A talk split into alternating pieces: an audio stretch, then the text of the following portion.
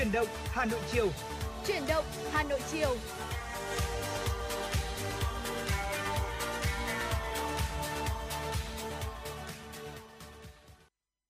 Xin kính chào và xin cảm ơn quý vị thính giả đang dành thời gian quan tâm lắng nghe chương trình Chủ động Hà Nội chiều được phát sóng trực tiếp trên tần số FM 96 MHz của Đài Phát thanh và Truyền hình Hà Nội. Và chương trình của chúng tôi cũng đang được phát trực tuyến trên website hanoitv.vn. Ngày hôm nay Tuấn Hiệp và Tuấn Anh sẽ cùng ờ, đồng, đồng hành với quý vị và các bạn trong 120 phút sắp tới.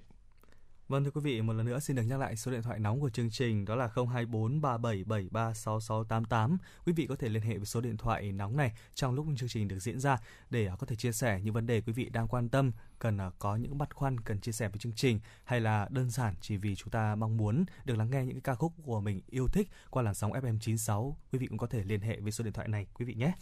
À, còn bây giờ thì chúng ta sẽ cùng đến với phần đầu tiên của chương trình với những chủ tin tức đáng chú ý. Vâng ạ, à, trước khi đến với những uh, tin tức uh, có trong chương trình ngày hôm nay thì Tuấn Hiệp cũng uh, xin được chia sẻ với quý vị và các bạn là uh, có một số các thính giả đã liên lạc với chúng tôi và có chia sẻ rằng là dạ. uh, chúng tôi lắng nghe FM 96, lắng nghe chuyển động Hà Nội uh, buổi chiều nhưng mà lại uh, thường là nghe uh, chương trình uh, chia sẻ những cái tip, những cái lời uh, khuyên gợi ý dành cho à, làm đẹp ạ cho chị em phụ nữ mà chưa có uh, cho các uh, anh nam giới các cánh mày râu thì quý vị dạ. thính giả nào mà có những cái thắc mắc như vậy thì ngày hôm nay hãy cái đồng hành cùng với chúng tôi trong uh, ít phút sắp tới uh, thì chúng ta sẽ cùng nhau chia sẻ một số các cái uh, gợi ý của chương trình để uh, chăm sóc sức khỏe cho nam giới quý vị nhé.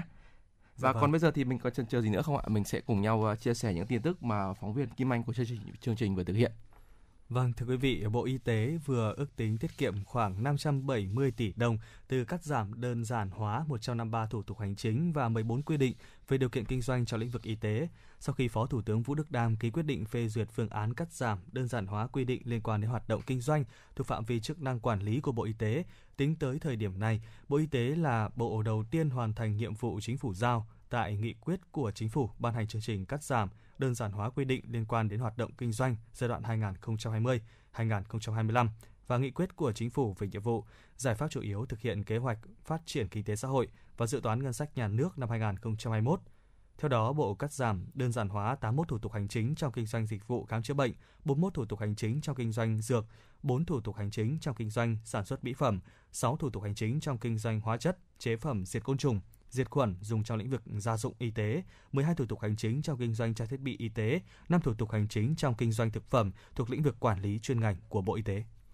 Thưa quý vị, Trung tâm Giám sát An toàn Không gian mạng Quốc gia NCSC, Cục An toàn Thông tin ATTT, Bộ Thông tin và Truyền thông và VN Security đã phối hợp ra mắt nền tảng tìm kiếm lỗ hổng bảo mật trên Bắc Brand. Theo đó, những người phát hiện ra lỗ hổng điểm yếu trên các nền tảng công nghệ phòng chống dịch như PC COVID quốc gia, sổ sức khỏe điện tử, tờ khai y tế.vn sẽ được nhận th- tiền thưởng lên tới 3 triệu đồng. Sau hơn một tháng triển khai, chương trình đã nhận được sự tham gia và đóng góp của hơn 88 chuyên gia bảo mật với hơn 81 báo cáo lỗ hổng, điểm yếu trên các nền tảng được ghi nhận. Theo đó, có 44 báo cáo lỗ hổng gửi tới chương trình được xác nhận là điểm yếu, lỗ hổng bảo mật, trong đó bao gồm 16 lỗ hổng ở mức nghiêm trọng, 4 lỗ hổng ở mức cao, 10 lỗ hổng ở mức trung bình và 14 lỗ hổng ở mức thấp. Sau khi được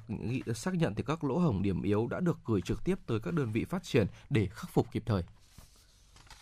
Thưa quý vị, từ 0 giờ ngày hôm nay, thành phố Móng Cái, Quảng Ninh sẽ dừng lấy mẫu test nhanh COVID-19 tại trạm kiểm soát liên hợp km 15 bến tàu Dân Tiến. Việc dừng đối với các ờ, lái xe, người đi cùng xe chở hàng hóa từ tỉnh ngoài vào khu vực cửa khẩu có đủ các điều kiện đáp ứng yêu cầu phòng chống dịch từ chốt kiểm soát cầu Bạch Đằng và các chốt kiểm soát dịch ra vào tỉnh. Quy định này phù hợp với tình hình hiện nay khi Quảng Ninh đã nới lỏng các biện pháp phòng chống dịch để dần mở cửa các hoạt động phát triển kinh tế xã hội, đồng thời tạo thuận lợi cho người, phương tiện chở hàng hóa lưu thông nhanh chóng, giảm chi phí cho doanh nghiệp vận tải, xuất khẩu hàng hóa. Những trường hợp khác vẫn tiếp tục cần được lấy mẫu test nhanh hoặc test ngẫu nhiên À, để dự phòng và chủ động kiểm soát tình hình trong phòng chống dịch COVID-19. Và đây là giải pháp linh hoạt của thành phố Móng Cái ở khu vực biên giới nhằm đạt mục tiêu kép tại vùng xanh, tạo điều kiện cho doanh nghiệp, nhân dân trong hoạt động kinh tế, đảm bảo an toàn cho các hoạt động à, xuất nhập khẩu hàng hóa qua biên giới. Số ca nhập viện, số ca chuyển nặng và số ca tử vong liên tục giảm mạnh. Thành phố Hồ Chí Minh đang ghi nhận những kết quả tích cực cho công tác phòng chống dịch COVID-19. Nhiệm vụ trọng tâm lúc này của thành phố là phục hồi kinh tế, nối lại các hoạt động sản xuất kinh doanh. để hỗ trợ đặc biệt là tạo điều kiện cho người lao động an tâm quay lại làm việc. Theo ông Phạm Đức Hải, Phó trưởng ban chỉ đạo phòng chống dịch COVID-19 thành phố Hồ Chí Minh, có 4 việc cần làm là bỏ quy định 3 tại chỗ bằng 2 điểm đến một cung đường. Các trung tâm giới thiệu việc làm chủ động cung cấp nguồn tuyển dụng mà họ có được cho các doanh nghiệp, ưu tiên tiêm vaccine cho lực lượng sản xuất, đẩy mạnh kết nối doanh nghiệp với các ngân hàng. Dự báo với các chính sách này trong vòng từ 5 đến 10 ngày tới, số doanh nghiệp hoạt động trở lại sẽ tăng rất cao. Cũng theo thông tin từ Ban chỉ đạo phòng chống dịch thành phố, sau 4 ngày kể từ khi thực hiện chỉ thị 18 của Ủy ban nhân dân thành phố, đã có hơn 5.300 doanh nghiệp khôi phục lại các hoạt động sản xuất. Và vâng thưa quý vị, vừa rồi là những à, tin tức đáng chú ý của đầu buổi chiều ngày hôm nay khi mà chúng tôi uh, truyền tải đến cho quý vị và các bạn. À, còn bây giờ thì quay trở lại với chủ đề mà anh uh, Tuấn Hiệp cũng đã chia sẻ ở đầu chương trình à, có lẽ rằng là cánh mày râu của chúng ta ngoài việc là chúng ta ở ngoài kia hăng hái hăng say làm việc này à, để đem đến những cái nguồn thu nhập mà tốt cho gia đình hay là à, chỉ đơn giản là chúng ta à, hăng hái làm việc rồi là tham gia các hoạt động à, để à, mang đến một cái cuộc sống tốt hơn một nguồn thu nhập tốt hơn thì à, ngoài việc là chúng ta kiếm tiền. Đó là công việc chính của người đàn ông à, trong thời buổi hiện nay đúng không ạ? Vâng. thì à, chúng ta cũng cần phải quan tâm đến bản thân mình một chút xíu. À, khi mà à, phần lớn những cánh mày râu hiện nay thì uh, vẫn đang còn uh, uh, chưa quan tâm nhiều lắm đến cái vấn đề là chăm sóc sức khỏe và nhất là sức khỏe sắc đẹp của bản thân mình đúng không anh Tuấn ừ, Dạ vâng ạ. À, vậy thì có một câu hỏi nhỏ dành cho Tuấn Anh đi. À, Tuấn Anh đã áp dụng những cái phương thức gì, những cách gì để uh, gọi là bảo vệ sức khỏe của bản thân của Tuấn Anh nào? Dạ vâng, cảm ơn anh Tuấn Hiệp đã đưa ra câu hỏi. À, à, quý vị thính giả thân mến, Tuấn Anh thì là một người làm uh, trong cả lĩnh vực uh, truyền hình lẫn cả phát thanh cho nên là cái việc mà chúng ta phải uh, bảo vệ uh, uh, cái sức khỏe uh, nhan sắc sắc đẹp mà cho đối với những cái người làm uh, uh, truyền thông như uh, Tuấn Anh như thế này là một điều cũng rất là quan trọng. Uh, thường thì cũng cơ bản thôi khi mà sau một ngày làm việc uh, à, về nhà thì việc đầu tiên Tuấn Anh làm đó là à, vào phòng tắm này và sử dụng cho mình đó là à, nước tẩy trang sau vâng. đó là sử dụng thêm một à, loại à, đó là rửa mặt sữa rửa mặt đó là Nivea à, đó thì sau đó thì um, bắt đầu là uh, sẽ cải thiện được cái ờ, tình trạng da mặt của mình trong cái thời gian gần đây. Tuy nhiên là uh, thực sự thì uh, tôi cũng chưa có nhiều những uh, phương pháp làm đẹp riêng cũng như là chăm sóc da riêng uh, cụ thể uh, rõ ràng nào. Ngày hôm nay thì thông qua những cái bài viết của chương trình uh, truyền tải đến quý vị thính giả có lẽ sẽ mang đến cho quý vị nhiều thông tin hữu ích hơn nữa. Dạ vâng ạ, thưa quý vị thính giả, khi mà uh, nam giới chúng ta mà bước vào cái độ tuổi lão hóa thì sẽ dễ thấy được uh, uh, những cái tình trạng da rẻ cảm giác là nhăn nheo, còn lại là hơn nữa thế nữa là thiếu sức sống nữa. Dạ. Và nếu như là uh, cánh mày râu chúng ta thường xuyên làm những cái việc sau đây ý, thì cái việc lão hóa nó còn sẽ diễn ra sớm hơn so với cái tuổi thật của quý vị. Vậy dạ. nên là Tuấn Hiếu rất là mong rằng là để mà không bị nói là già trước tuổi thì uh, các vị uh, thính giả nam thì hãy uh, lắng nghe và thử là làm những cái hoặc là sửa đi những cái thói quen không tốt mà chúng tôi, Tuấn Hiệp, Tuấn Anh sẽ cùng chia sẻ tới quý vị nhé. Ờ, đầu tiên là những cái quý vị thính giả nào mà có một cái ờ, thói quen mà hay ờ, gội đầu hàng ngày thì ờ, không biết rằng là có những những thính giả nào mà bị cái, cái thói quen này không? Nhưng dạ. mà thưa quý vị là nhiều người thì họ cứ nghĩ rằng là cái việc gội đầu hàng ngày nó sẽ là sạch sẽ nó sẽ là đảm bảo vệ sinh cho cơ thể. Nhưng mà thực tế thì đây là một cái thói quen nó làm tăng cái nguy cơ lão hóa sớm ạ. Vâng. bởi vì là dầu gội nó uh, nó sẽ làm uh, nhiều hoặc là gội đầu nhiều nữa nó sẽ làm giảm đi cái lượng uh, cái dầu da đầu tự nhiên ở trên tóc. Vâng. Điều này thì nó không ờ, chỉ khiến cho cái uh, chất lượng tóc của quý vị nó khô đi, nó sơ đi, rụng nhiều mà nó còn gây ra cái cái chứng hói đầu. Ở nam giới. Ở nam giới ạ. Vâng. vâng, vâng ạ. Và chính vì vậy thì ờ, nam giới chúng ta tôi nghĩ rằng mình không nên uh, gội đầu quá là thường xuyên uh, để mà có thể là ngăn đi được cái tình trạng rụng tóc mà diễn ra ngay từ khi mà quý vị đang ở trong cái giai đoạn tuổi trẻ uh, bình thường thì uh, cá nhân tôi à, thì tôi gội đầu hai lần một tuần. Hai lần một tuần? Là vào uh, cuối tuần và vào giữa tuần. Wow. Cuối tuần trước rồi lại đến giữa tuần sau rồi lại đến cuối, cuối tuần của tức là nó sẽ vào khoảng thứ ba thứ tư dạ. và chủ nhật. Dạ vâng à, cũng giống như anh Tuấn Hiệp ở đây nếu như um, quý vị có thể được trông thấy chúng tôi nếu như quý vị có thể ghé qua cái fanpage chuyển động Hà Nội FM96 thì cả hai MC Tuấn Anh và Tuấn Hiệp đều có một điểm chung đó là chán rất là cao và có khả năng là đến khoảng tầm thêm mấy tuổi nữa anh Tuấn Hiệp ạ dạ là, vâng. uh, sẽ có nguy cơ là hói đầu sớm Đấy, thế nhưng mà các anh uh, nào anh giai nào mà đang uh, sợ cái việc là hói sớm thì uh, hãy lắng nghe uh, cái um, chia sẻ vừa rồi của anh Tuấn Hiệp đó là chúng ta hạn chế gội đầu À vâng ạ, ừ, tôi quên mất là còn một cái lưu ý nữa nếu Dạ. như quý vị thính giả nào mà có cái việc mà chúng ta có có công việc mà mình sử dụng các cái ờ, cái um, chất hóa học làm ờ, hỏng tóc, làm yếu tóc Dạ. đi ví dụ như là gôm ví dụ À. như là sáp vuốt tóc để tạo hình kiểu tóc đấy ạ tuy thì nó có cái mục đích là cho quý vị là chúng ta vào công việc nhưng mà về thực chất thì nó, tóc nó cũng bị ảnh hưởng Dạ. bởi những cái chất hóa học đó cho nên là ờ, chúng ta cũng cố gắng hạn chế quý vị cũng, cũng nên cố gắng hạn chế khi mà mình sử dụng những các cái loại ờ, hóa chất như vậy quý vị nhé Vâng, à, anh Tuấn Hiệp nói như thế thì Tuấn Anh cũng vừa mới uh, Chột dạ. nghĩ ra được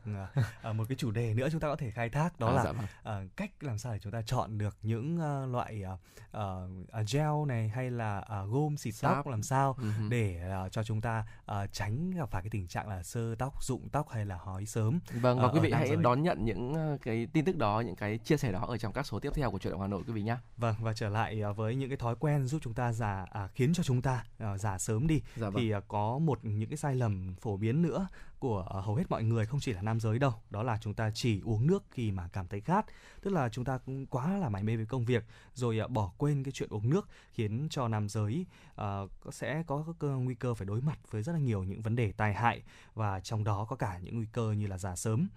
À, đừng để cơ thể của bạn cảm thấy khát rồi mới uống nước vì điều này có thể dẫn tới tình trạng thiếu nước cho cơ thể. Về lâu dài sẽ khiến cơ thể rơi vào trạng thái mất nước và đẩy nhanh quá trình lão hóa của cơ thể của các bạn. Vâng ạ, một cái thói quen tôi nghĩ rằng là cũng gây ảnh hưởng nhiều đến cả nữ giới nếu như quý vị chẳng may bị vấp phải cái thói quen này. Mà không chỉ dành nam giới đâu nhá quý vị nhé đó chính là cái thói quen mà thức khuya ở trong cái thời gian dài ạ. À, thưa quý vị là cái việc thức khuya nó không những là có hại cho sức khỏe của uh, cả nam giới mà ngay cả nữ giới thì cũng chịu ảnh hưởng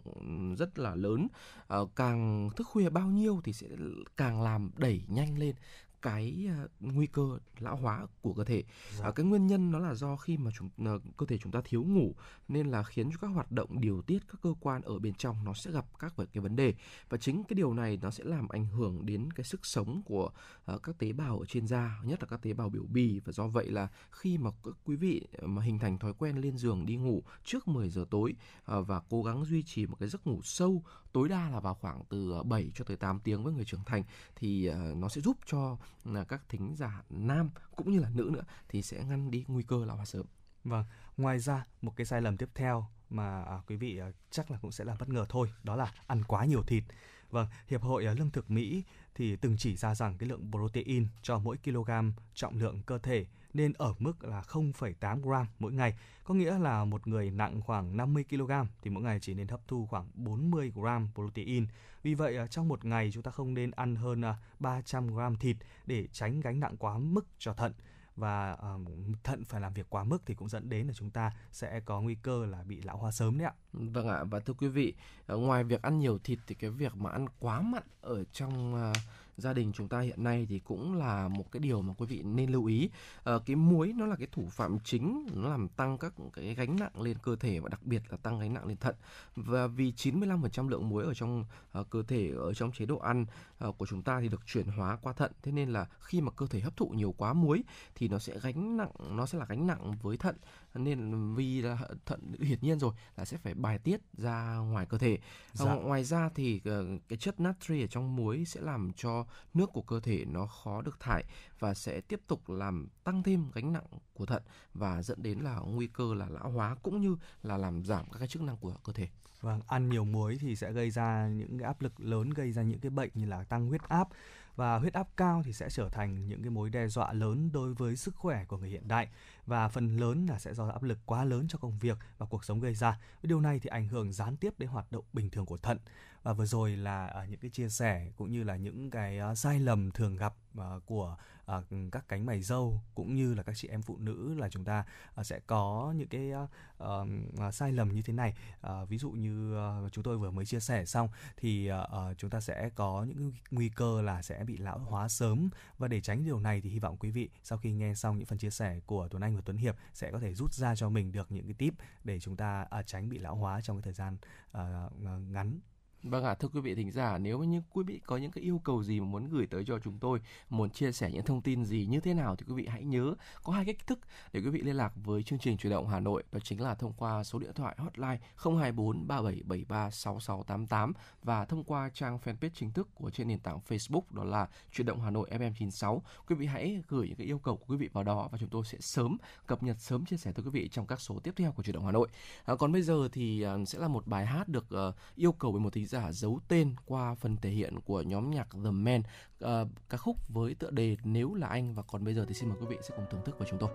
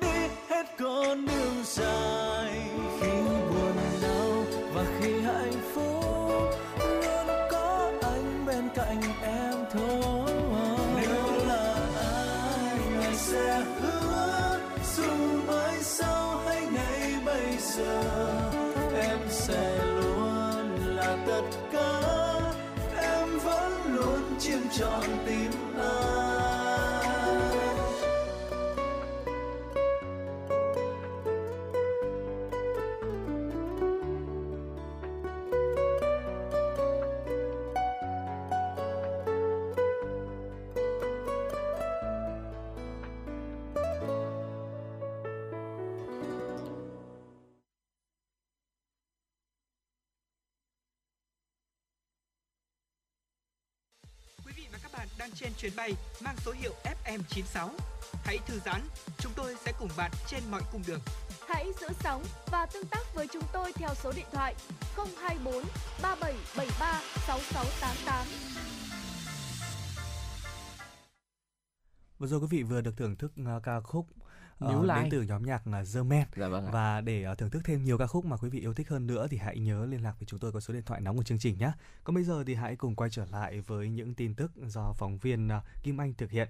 Thưa quý vị, Bộ Tài chính vừa có văn bản đề nghị Thủ tướng Chính phủ phê chuẩn à, chủ trương cho phép bổ sung cơ chế để học sinh sinh viên có hoàn cảnh gia đình khó khăn được xem xét vay vốn ưu đãi từ gói tín dụng 7.500 tỷ đồng để mua máy tính, thiết bị học tập phục vụ học trực tuyến. Dự kiến tổng vốn bố trí để cho vay khoảng 3.500 tỷ đồng, nằm trong gói tín dụng 7.500 tỷ đồng, nói trên từ nguồn à, vay tái cấp vốn của Ngân hàng Nhà nước Việt Nam theo nghị quyết số 68 năm 2021 của Chính phủ để cho vay trả lương người lao động. Xét đề nghị trên của Bộ Tài chính, Phó Thủ tướng Lê Minh Khái đã đồng ý với đề nghị của Bộ Tài chính và giao Bộ Lao động Thương binh và Xã hội chủ trì phối hợp với Bộ Tài chính, Ngân hàng Nhà nước Việt Nam và các cơ quan liên quan nghiên cứu, báo cáo chính phủ về việc bổ sung chính sách về gói tín dụng hỗ trợ học sinh sinh viên có hoàn cảnh gia đình khó khăn để mua máy tính, thiết bị học tập phục vụ học tập trực tuyến.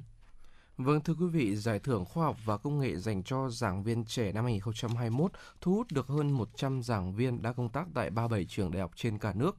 Vòng sơ khảo Giải thưởng Khoa học và Công nghệ dành cho giảng viên trẻ trong các cơ sở giáo dục đại học năm 2021 đã khai mạc trực tuyến tại Trường Đại học Sư phạm Hà Nội. Tham dự chương trình khai mạc có lãnh đạo vụ Khoa học Công nghệ và Môi trường, Bộ Giáo dục Đào tạo, lãnh đạo Trường Đại học Sư phạm Hà Nội, các chủ tịch Hội đồng khoa học của vòng sơ loại Ờ, giải thưởng Khoa học và Công nghệ dành cho giảng viên trong các cơ sở giáo dục đại học năm 2021, Giải thưởng Khoa học và Công nghệ dành cho giảng viên trẻ trong các cơ sở giáo dục đại học năm 2021 được tổ chức cho các nhà giáo không quá 35 tuổi đã công tác tại các cơ sở giáo dục đại học trên toàn quốc. Công trình tham gia giải thưởng là các sản phẩm có tính mới, sáng tạo, có giá trị khoa học và thực tiễn, được công bố hoặc ứng dụng trong thực tiễn ít nhất một năm tính đến ngày nộp hồ sơ. Đây là các sản phẩm chưa tham gia hoặc nhận bất cứ giải thưởng cấp quốc gia, quốc tế nào. Lễ tổng kết và trao giải sẽ được phối hợp với giải thưởng sinh viên nghiên cứu khoa học dự kiến tổ chức tại trường Đại học Nha Trang vào tháng 12 2021.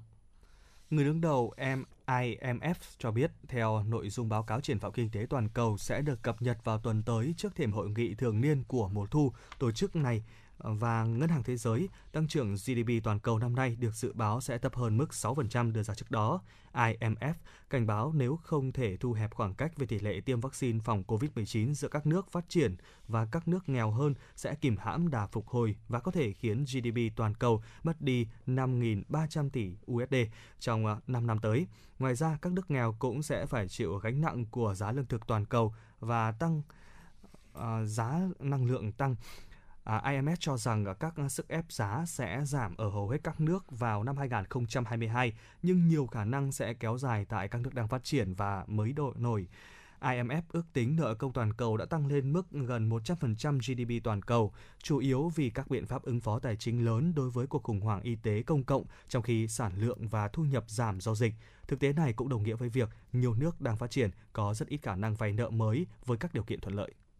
Thưa quý vị, tại các tiểu vương quốc Ả Rập Thống Nhất, đại dịch đang trở thành cú hích để xã hội thông minh dần được triển khai vào cuộc sống. Thời gian gần đây, tại một văn phòng xử lý thủ tục nhập cư, thẻ căn cước ở khu phố đi bộ nổi tiếng City Walk ở Dubai, một lực lượng lao động mới được bổ sung làm mọi việc từ lau dọn, khử khuẩn, tiếp đãi trà nước cho tới vận chuyển mẫu xét nghiệm cho thủ tục khám sức khỏe việc triển khai các công nghệ thông minh không phải đến COVID-19 người ta mới nghĩ tới, nhưng đại dịch thực sự như một cú hích để những công nghệ thông minh được áp dụng vào mọi mặt trong đời sống, từ văn phòng thông minh cho tới những cửa hiệu sử dụng trí tuệ nhân tạo đầu tiên tại Trung Đông. Chỉ cần quét mã QR, cửa hiệu hoàn toàn không còn quầy thu ngân nữa, bởi với gần 100 camera sử dụng trí tuệ nhân tạo, mọi hành động mua bán giờ đây sẽ được camera nhận diện, những hàng hóa lấy đi sẽ được trực tiếp tính vào tài khoản điện tử. Việc mua bán trở nên thuận tiện và hoàn toàn không còn cảnh xếp hàng dài để chờ đợi thanh toán. Trí tuệ nhân tạo cũng giúp tự động đảm bảo giãn cách cho cửa hàng. Khi lượng khách đông quá mức quy định, cánh cửa sẽ được đóng lại và không nhận thêm khách nữa. Quý vị thân mến, rõ ràng rồi, uh, dịch Covid-19 đã tốn không ít giấy mực của uh, uh, tất cả các uh, chuyên gia, các nhà báo uh, uh, và rất nhiều uh, những cái vấn đề bàn luận xung quanh cái dịch Covid-19 như thế này. Uh, thế nhưng mà uh, nếu như mà không kể đến dịch Covid-19 thì chúng ta cũng phải đối mặt với rất nhiều những cái căn bệnh khác liên quan đến sức khỏe, cuộc sống uh, trong đời sống thường nhật của chúng ta và một cái căn bệnh mà uh, Tuấn Anh nghĩ rằng là uh, phần lớn mọi người gần đây sẽ có thể mắc phải bởi vì chúng ta sẽ phải làm việc online ở nhà, ngồi máy tính lâu dài. Cho nên là căn bệnh mà Tuấn Anh muốn nhắc đến ở đây, đó là căn bệnh à, à, đau vai gáy này, đau cổ vai gáy và dẫn đến đau nửa đầu. Những cái cơn đau đầu có thể xuất hiện à, đến với các nhân viên văn phòng hay thậm chí là tất cả chúng ta khi mà chúng ta ngồi trong một cái thời gian quá dài, làm việc trong một thời gian dài ở trong văn phòng. Ờ, và ngày hôm nay thì ờ, ờ, với sóng của đài FM 96 đài phát thanh và truyền hình Hà Nội thì chúng tôi sẽ truyền tải cho quý vị về những về căn bệnh đau đầu và làm sao để chúng ta có những cái biện pháp để giảm thiểu được cái căn bệnh này. À, xin mời anh Tuấn Hiệp ạ. Dạ vâng ạ, thưa quý vị, hầu như là ai trong chúng ta thì đã cũng từng trải qua cái cảm giác đau đầu uh, một lần ở trong đời. Đôi khi thì cái cơn đau đầu nó cũng chỉ làm cho chúng ta khó chịu ở trong chốc lát thôi nhưng mà những cái cơn đau uh, thì nó lại có thể là gây nguy hiểm tới tính mạng. Vậy thì ờ, quý vị thân mến, khi nào thì đau đầu nó sẽ là thông thường, còn khi nào thì phải đi cấp cứu ờ, và các cách điều trị thì như thế nào thì có rất là nhiều câu hỏi xung quanh căn bệnh này. Thì ngay sau đây chúng ờ, tôi xin được giải đáp cũng như là chia sẻ tới quý vị những chia sẻ của phó giáo sư tiến sĩ Nguyễn Đình Hòa, khoa phẫu thuật cột sống bệnh viện hữu nghị Việt Đức. Thưa quý vị, đau đầu thì nó có thể đi từ mức là chỉ gây khó chịu cho cơ thể tới mức là gây nguy hiểm. À, những cơn đau đầu thì nó có thể làm gián đoạn cuộc sống hàng ngày của quý vị và nó có thể khiến cho các bệnh nhân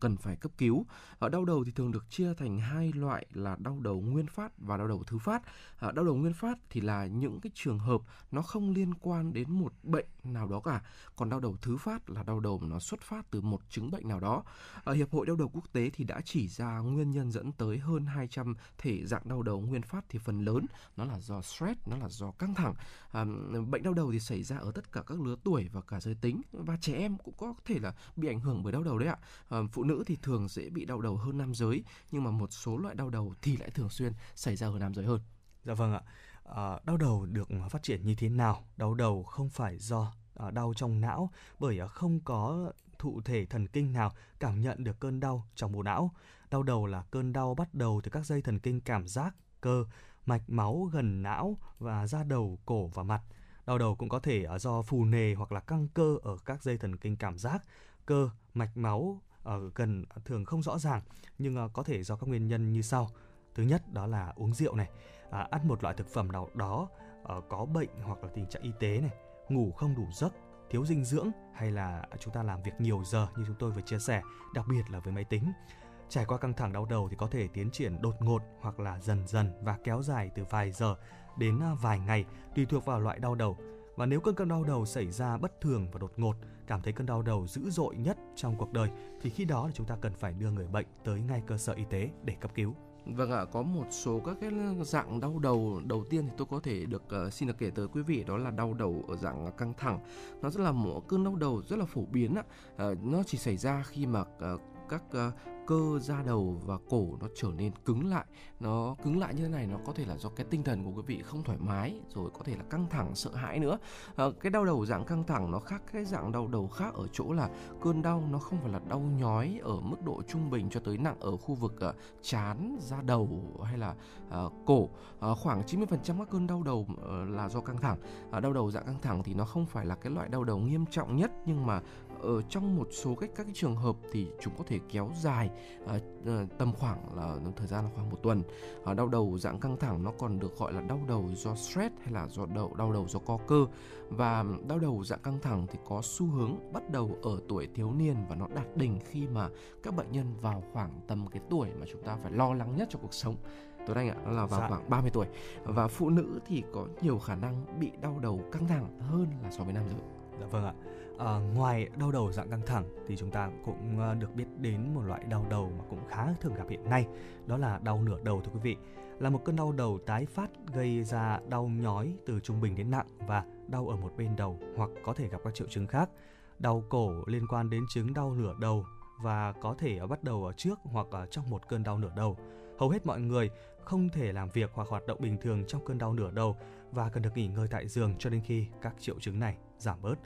Những ờ, chứng đau nửa đầu thường gặp ở phụ nữ hơn là nam giới. Phụ nữ từ ờ, 18 đến 44 tuổi bị ảnh hưởng nhiều nhất. Trẻ em thì cũng có thể bị đau nửa đầu. Ngoài cơn đau dữ dội nhói ở phía trước đầu, đau ờ, nửa đầu thường đi kèm với một số triệu chứng khác, chẳng hạn như là buồn nôn này, nhạy cảm với ánh sáng và âm thanh. Cơn đau nửa đầu sẽ kéo dài khoảng từ 4 giờ đến 72 giờ và có thể giảm dần. Vâng ạ, vậy thì bây giờ cái câu hỏi được đặt ra ở đây là uh, làm cách nào ạ để chúng ta có thể làm giảm bớt đi các dạ. cái uh, triệu chứng đau đầu Ờ, có thể là đau đầu do căng thẳng hoặc là đau nửa đầu nữa. Thì ờ, thuốc thì ờ, thường nó chỉ là một cái phần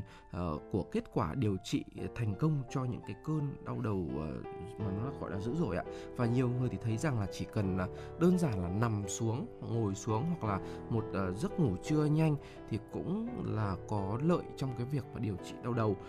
Vì là cái cái việc mà căng thẳng cái việc mà lo lắng thường xuyên nó là cái yếu tố nguy cơ nên là những uh, các cái kỹ thuật giảm căng thẳng thường được uh, khuyên dùng với các bệnh nhân mà bị đau đầu. Uh, các cái liệu pháp thư giãn thì nó sẽ mang lại cho các bệnh nhân đau đầu cái cảm cái cảm giác là sẽ được kiểm soát cái sự căng thẳng cái sự uh, sợ hãi nó nó tốt hơn uh, khi mà họ nảy sinh ra những cái triệu chứng như vậy. Dạ vâng ạ, ngoài những cái phương pháp như thông thường chúng ta thường sử dụng như là Tây y này, điều trị bệnh đau đầu còn à, có thể à, sử dụng các biện pháp mà bao gồm như là châm cứu, thảo dược à, trị liệu, massage, thiền hay là yoga. À, người bị đau đầu thì có thể sử dụng một cách đau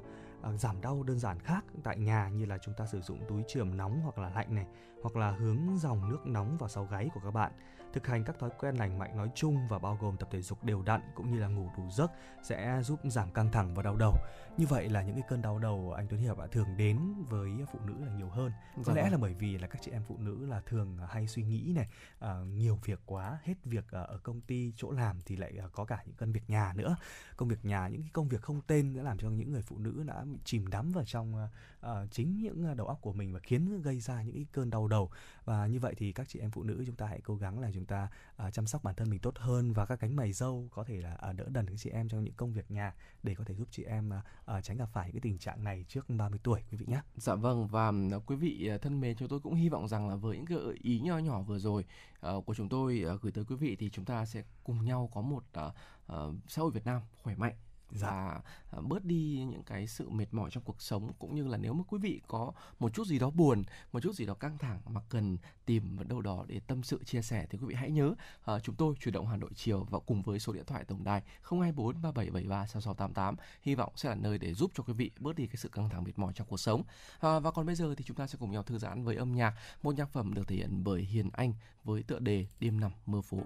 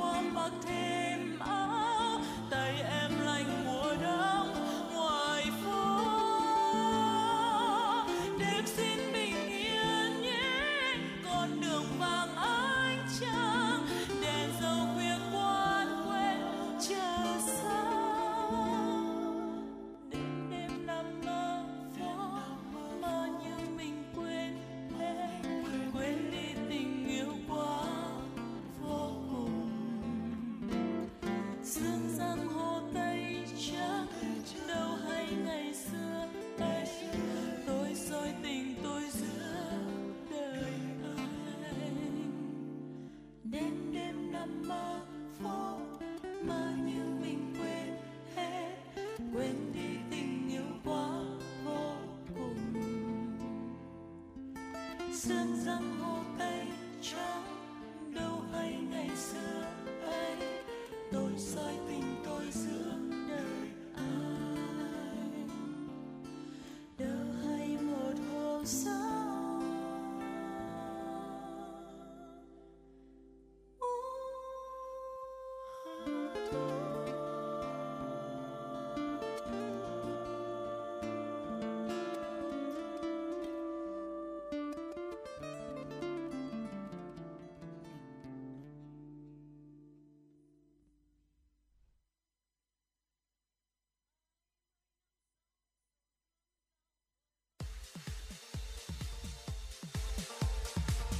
Chuyến bay mang số hiệu FM96 chuẩn bị nâng độ cao. Quý khách hãy thắt dây an toàn, sẵn sàng trải nghiệm những cung bậc cảm xúc cùng FM96.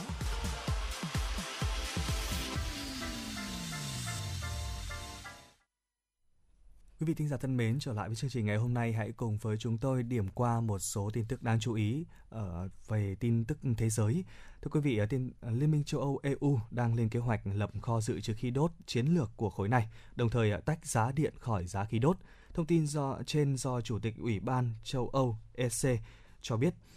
uh, việc tăng giá điện đối với người tiêu dùng châu Âu chủ yếu là do tình trạng giá khí đốt đang bị đẩy lên cao trong bối cảnh nhu cầu về khí đốt trên toàn cầu tăng mạnh nhưng à, các nhà cung cấp khí đốt quan trọng của châu Âu không tăng sản lượng.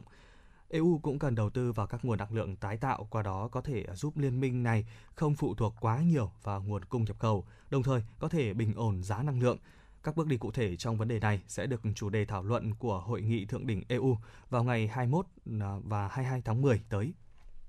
Theo các nhà nghiên cứu, trái đất sẽ trở thành nơi con người không thể sinh sống được nếu không làm giảm lượng khí thải gây hiệu ứng nhà kính một nhóm các nhà khoa học về môi trường ở thành phố Montreal của Canada đã đưa ra dự báo tác động của biến đổi khí hậu đến trái đất vào năm 2500. Theo đó, vùng rừng Amazon sẽ thay đổi thành nơi nóng bức và khô cằn, khiến thực vật không thể phát triển và ít có hoạt động của con người. Vùng Trung Tây nước Mỹ, nơi có các cánh đồng ngô rộng lớn được dự báo sẽ trở thành vùng đất có thời tiết cận nhiệt đới nóng ẩm. Còn tại tiểu lục địa Ấn Độ, con người sẽ phải mặc quần áo điều hòa nhiệt độ và sử dụng thiết bị bay không người lái trong canh tác nông nghiệp do nhiệt độ và độ ẩm khắc nghiệt. Sau khi công bố dự báo trên tạp chí khoa học Global Change Biology, các nhà nghiên cứu cảnh báo trái đất sẽ trở thành nơi con người không thể sinh sống được nếu chính phủ các nước không hành động mạnh mẽ hơn để làm giảm lượng khí thải gây nên hiệu ứng nhà kính. Nhân kỷ niệm 50 năm kể từ ngày khai trương khu nghỉ dưỡng Disney World,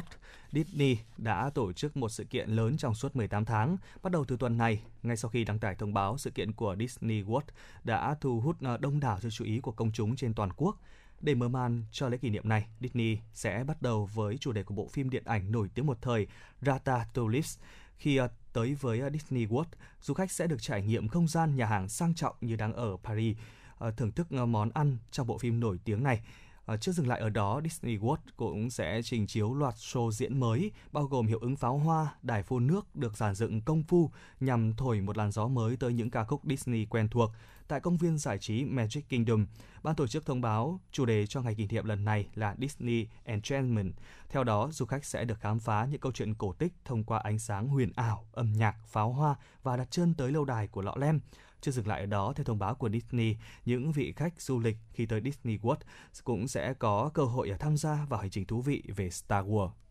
Một thông tin quốc tế đáng chú ý khác, thưa quý vị, IS thừa nhận gây ra vụ nổ tại Kabul khiến ít nhất 12 người thiệt mạng. Đây được cho là vụ nổ gây nhiều thương vong nhất tại Kabul kể từ khi quân đội Mỹ rút khỏi quốc gia Tây Nam Á này. Vụ nổ xảy ra gần lối vào thánh đường e, Eitga, IS xác nhận vụ đánh bom liều chết này là nhằm vào các mục tiêu của Taliban, đồng thời khẳng định sẽ không hòa giải với chính quyền Taliban. Tuy chính quyền Taliban gần như giành được quyền kiểm soát Afghanistan, nhưng các vụ bạo lực, vụ nổ cùng với những cuộc đụng độ vẫn liên tiếp xảy ra tại biên giới với Pakistan và phía bắc thủ đô Kabul. Điều này cho thấy sự hiện diện của các phần tử IS sẽ luôn là thách thức lớn mà chính quyền Taliban phải đối mặt trong việc ổn định tình hình tại quốc gia này. Vâng thưa quý vị, hôm nay đã là thứ tư rồi và vâng. ngày mai là đã sang thứ năm, tức là vào ngày ờ, mùng 7 tháng 10, chúng ta sẽ được đón xem một trận cầu đỉnh cao giữa đội tuyển Trung Quốc và đội tuyển Việt Nam. Và hãy cùng với chúng tôi điểm qua những tin tức xung quanh sự kiện đáng chú ý này. Vâng ạ, thưa quý vị, trong buổi tập tối ngày mùng 5 tháng 10 theo giờ địa phương, Trung vệ Nguyễn Thành Trung bày tỏ ra sự tự tin và sự chuẩn bị vào cuộc của đội tuyển Việt Nam cùng với các đồng đội hướng tới kết quả tốt nhất trước ờ, đội tuyển Trung Quốc vào lúc 0 giờ ngày mùng 8 tháng 10 tới đây. Ờ, ở đợt tập trung lần này thì đội tuyển Việt Nam thì không có ừ, một số các cầu thủ quan trọng trong tuyến phòng ngự, ví dụ như là Văn Hậu rồi Trọng Hoàng nữa. Và điều này thì đã tạo ra tâm lý khá là lo lắng đối với à, riêng cá nhân tôi cũng như là những người hâm mộ Việt Nam nói chung. Dạ vâng ạ. À, cầu thủ Thành Trung thì có chia sẻ rằng sự thiếu vắng của Văn Hậu, Trọng Hoàng là tổn thất lớn đối với đội tuyển, nhưng ban huấn luyện và toàn đội cũng đã có những đối sách về nhân sự để lấp vào những chỗ trống ấy. À, tôi nghĩ rằng những cá nhân chám vào vị trí đó cũng rất tốt,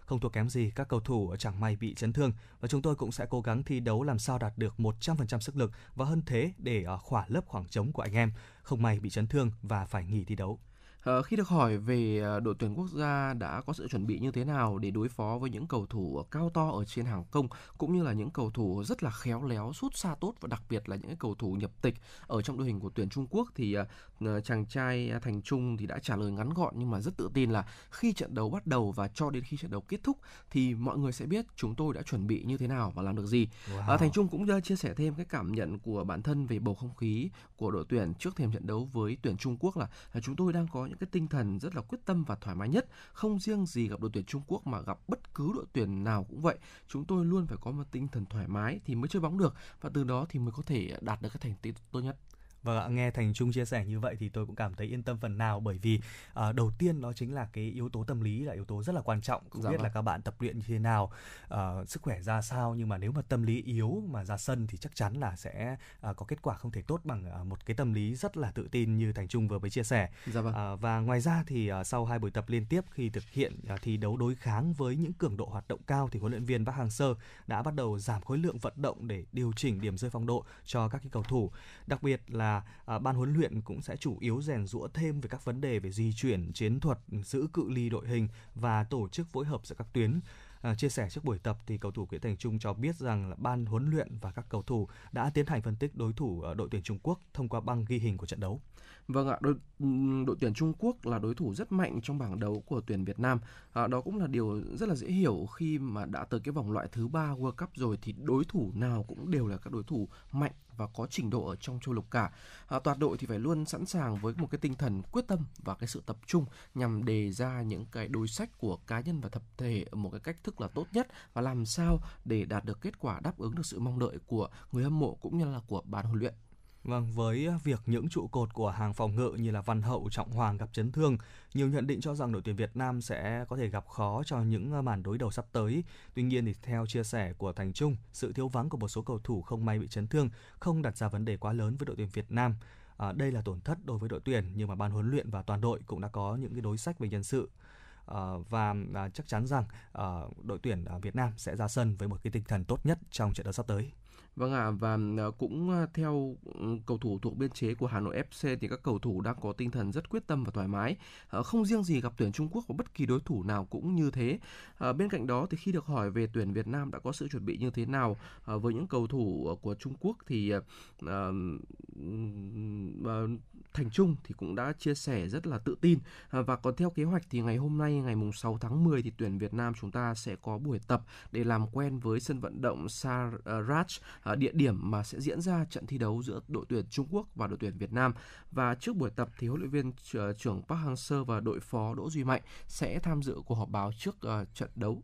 Vâng và đó là những cái thông tin xoay quanh cái tình hình và uh, chuẩn bị của đội tuyển Việt Nam trước trận đấu với đội tuyển Trung Quốc và ngày hôm qua anh uh, Tuấn Hiệp ở trong vâng. giờ lên sóng thì uh, uh, Tuấn Anh cũng với cũng như anh Lê Thông cũng đã uh, có uh, gọi là đặt kèo vui với nhau thôi. Yeah. là anh Lê Thông tiên đoán là đội tuyển Việt Nam sẽ cầm hòa với đội tuyển Trung Quốc. À, còn Tuấn Anh thì là một người mơ mộng nên là chọn kết quả là một không. Không biết anh Tuấn Hiệp anh nghĩ sao về kết quả trận đấu ngày mai? À, tôi nghĩ rằng à, ngày mai thì sẽ ngày kia chứ. Ngày mai ngày mai là đêm ngày mai là đêm mùng 7 nhưng à, mà rồi. nó sẽ là không giờ ngày mùng 8. À, vâng vâng vâng ạ chính xác là như thế. À, Xin với một vâng ạ với một người mà tôi uh, yêu đất nước là điều đương nhiên rồi yêu đội tuyển cũng là điều đương nhiên rồi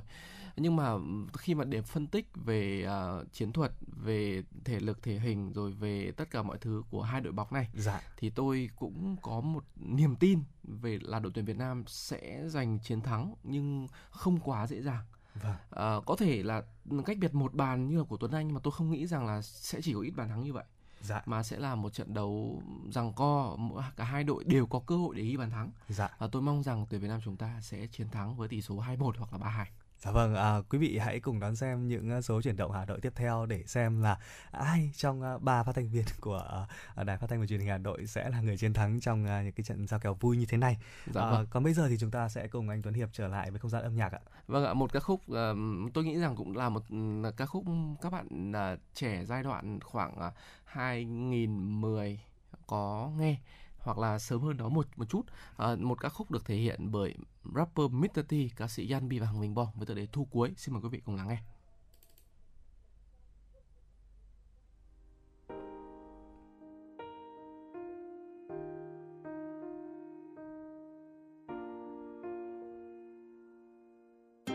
Chưa bao nhiêu yêu thương đi bay xa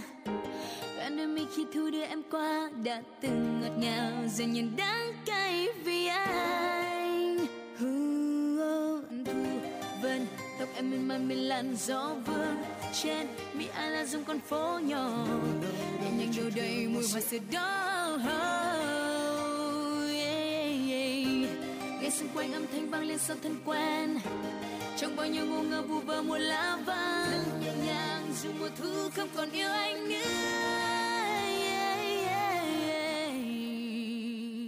Đã từ rất lâu rồi, trong anh định nghĩa hai tiếng thể trao cho ai kể từ khi anh có em? Mùa thu đó anh có em? Vậy cứ sao giờ? Hơn một năm trôi qua, người đã khác xa thật nhiều. Anh nghe tiếng lá rơi không còn em nữa. Và mùa thu đến anh không còn em nữa.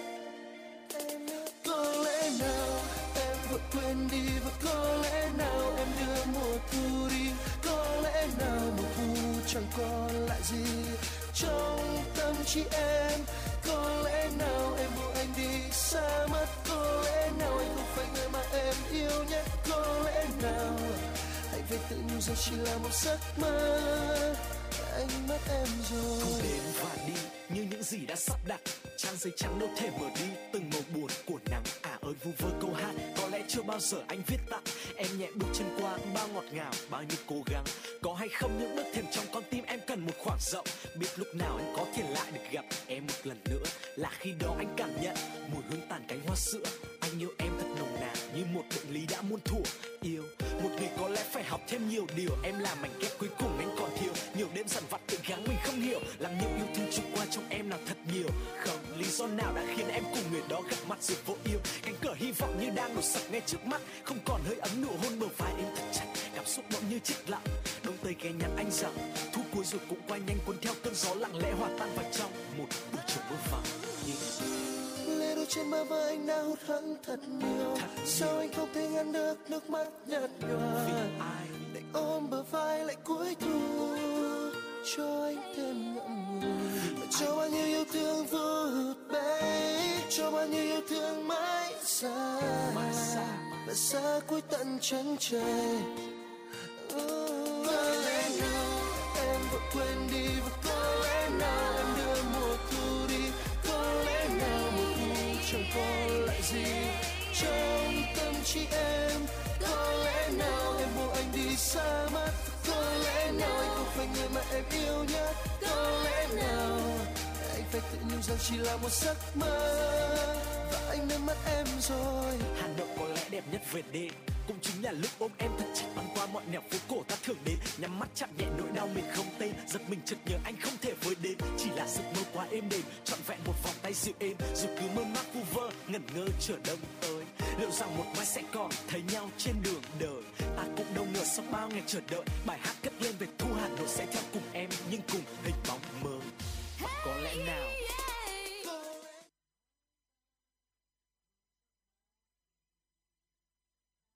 Vâng ạ, quý vị thân mến, Hà Nội có lẽ đẹp nhất về đêm. Vâng. À, một uh, lời lời hát. lời hát ở trong cái bài hát uh, thu cuối vừa rồi đã được uh, cất lên thì tôi nghĩ rằng là đúng thực sự. Uh, khi mà quý vị uh, có một chút thời gian nào đó chúng ta uh, dành ra một khoảng thời gian nho nhỏ thôi. Dạ. Lượn ra lờ ra đường Hà Nội. Để vào thời gian buổi đêm thì mình sẽ có nhiều điều để mình trải nghiệm hơn. Và một trong những cái điều đó thưa quý vị đó chính là về ẩm thực. Thì um, Hà Nội nó không chỉ hấp dẫn du khách bởi những uh, cái cảnh đẹp uh, những cái uh, di tích lịch sử lâu đời mà Hà Nội còn được biết đến như là một cái thiên đường ẩm thực. Không những là ban ngày mà còn cả ban đêm nữa. Um, Vậy thì hãy cùng với chuyển động Hà Nội ngày hôm nay khám phá một số các quán ăn mà bán hàng buổi đêm để mà quý vị khi mà sau cái thời gian giãn cách chúng ta sẽ có cơ hội ra đường buổi đêm muộn hơn và để mình thưởng thức các cái món ăn này quý vị nhé. À, đầu tiên một món ăn mà tôi nghĩ rằng sẽ phù hợp với rất là nhiều các thính giả đó là món phở. À, thì món phở gánh hàng chiếu là một à, lựa chọn đầu tiên dành cho quý vị. À, quý vị thân mến khi mà đêm bắt đầu buông xuống rồi khép lại một ngày rất là hối hả và nhộn nhịp thì khi gần sáng thì sẽ có một quán phở gánh ở ờ, ờ, hàng chiếu ờ, mà được mở cách đây 30 năm thì ừ, sẽ phục vụ quý vị những cái người mà đi chợ sớm, những người mà đi tập thể dục hoặc là những người đi làm việc về đêm mà đói bụng quá mà cần ăn một chút gì đó. Sau nhiều năm thì phở gánh hàng chiếu như tạo được cái thương hiệu phở cho những cái người mà Hà Nội khi mà buổi đêm mà phải ờ, ra ngoài đường hoặc là khi mà đã kết thúc ca làm rồi Ờ, gánh phở nằm ở ngã tư đường hàng chiếu và hàng đường nổi bật lên bởi cái ánh điện màu trắng và hai bên sẽ là dãy bàn ghế nhựa. Ờ, gánh phở ở đây thì sắp xếp khá là đơn giản có, một số các loại phở đó là phở chín phở tái và phở bò sốt vang tùy theo khẩu vị của quý vị nhé à, ờ, và cái cách phục vụ ở đây thì cũng rất là văn minh. À, bạn sẽ phải xếp hàng. À, đến khi mà mình vào ghế ngồi chờ rồi thì à, khi nào mà mang đủ đồ ra cho khách trước rồi thì bạn người bán hàng sẽ ra bàn của bạn và để chúng ta đặt món. Và tại đây thì món phở được ờ, rất là nhiều ờ, người yêu thích nó chính là phở bò sốt vàng. Và ờ, địa điểm bán món này là ở ngã tư hàng đường vàng chiếu. Thời gian mở cửa là vào khoảng từ ba rưỡi cho tới 7 giờ sáng và à, giá cả thì nó vào khoảng là 40.000 cho một bát. Dạ vâng, tiếp theo là một món ăn mà có lẽ là à, khi mà chúng ta lượn lờ à, đường phố Hà Nội buổi đêm à, chắc chắn rằng là không ít những à, à, thanh niên à, những thanh niên sẽ biết nhiều hơn về những món ăn này. Đó gọi là bánh mì dân tổ thưa quý vị. Bánh mì dân tổ thì ban đầu sẽ để bán để phục vụ cho các thanh niên Hà Thành à, hay đi chơi khuya như Tuấn Anh vừa chia sẻ hoặc là những người à, buôn bán phải thức khuya dậy sớm. Nhưng mà nhờ cái sự đặc biệt trong cách chế biến mà bánh mì này đã trở nên à, có thể nói là sốt sình sịch được à, rất nhiều người tìm đến mua và ăn thử thậm chí là có rất nhiều food blogger review về cái món bánh mì này, lại thêm à, càng hấp dẫn và càng đông khách. Bánh mì dân tổ thì thu hút rất là nhiều người tìm đến do cách chế biến nhân rất là đặc biệt và không hàng bánh mì nào ở Hà Nội có. Những cái loại nguyên liệu có thể làm được nhân bánh như là hành tây này, trứng này pate này, xúc xích, chả, lạp xưởng, bò khô và bơ, vân vân,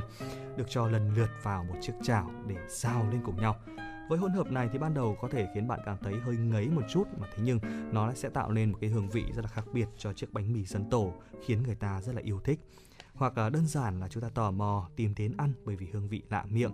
Bánh mì thì rất là giòn quyện với phần nhân bên trong à, giúp cho nó đỡ khô và đưa đẩy từng miếng ăn cực kỳ.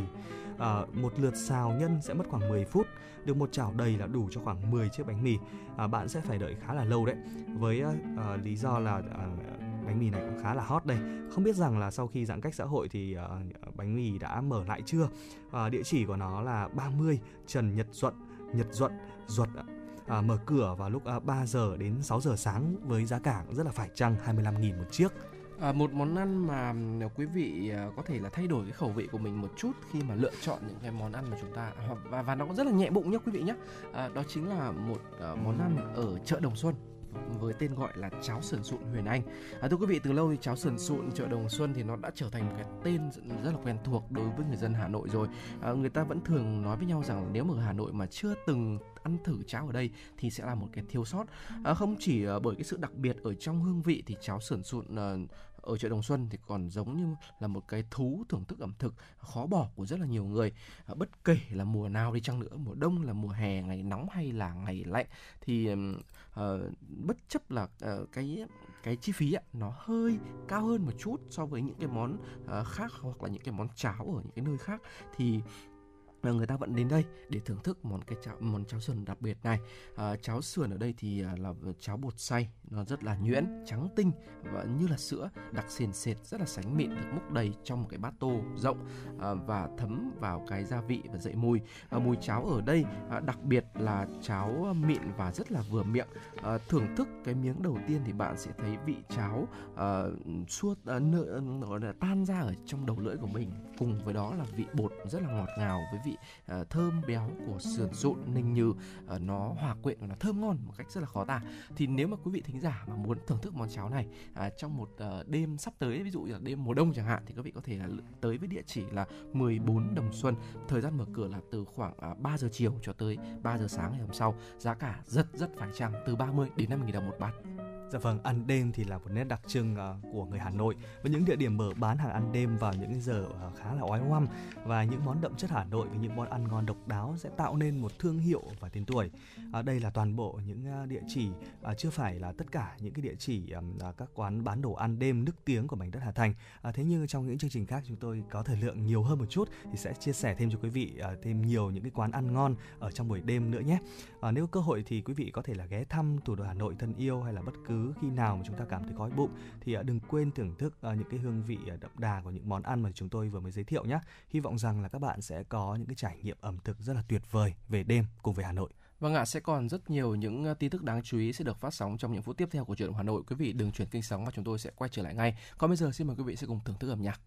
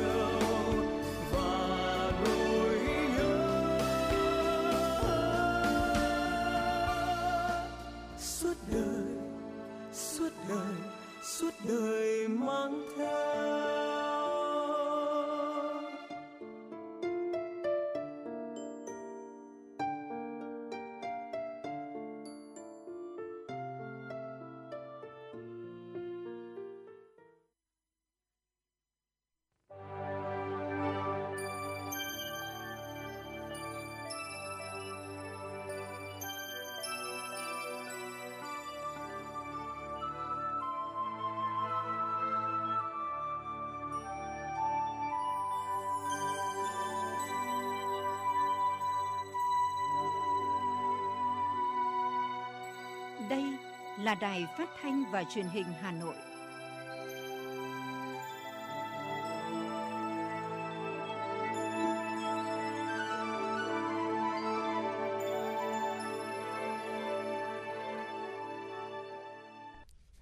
Quý vị và các bạn thân mến, quý vị và các bạn đang theo dõi chương trình chuyển động Hà Nội chiều của Đài Phát thanh và Truyền hình Hà Nội. Chương trình của chúng tôi đang được phát sóng trực tiếp trên tần số FM 96 MHz của Đài Phát thanh và Truyền hình Hà Nội và đang được phát trực tuyến trên website hanoitv.vn. Nếu quý vị thính giả có những vấn đề quan tâm cần chia sẻ hoặc là có mong muốn được gửi tặng bạn bè người thân một tác, tác phẩm âm nhạc yêu thích hay là một lời nhắn gửi yêu thương thì quý vị hãy nhớ số điện thoại tổng đài của chúng tôi 024 3773 6688 và ngay bây giờ thì sẽ là những tin tức mà chúng tôi sẽ tiếp tục cập nhật tới quý vị và các bạn.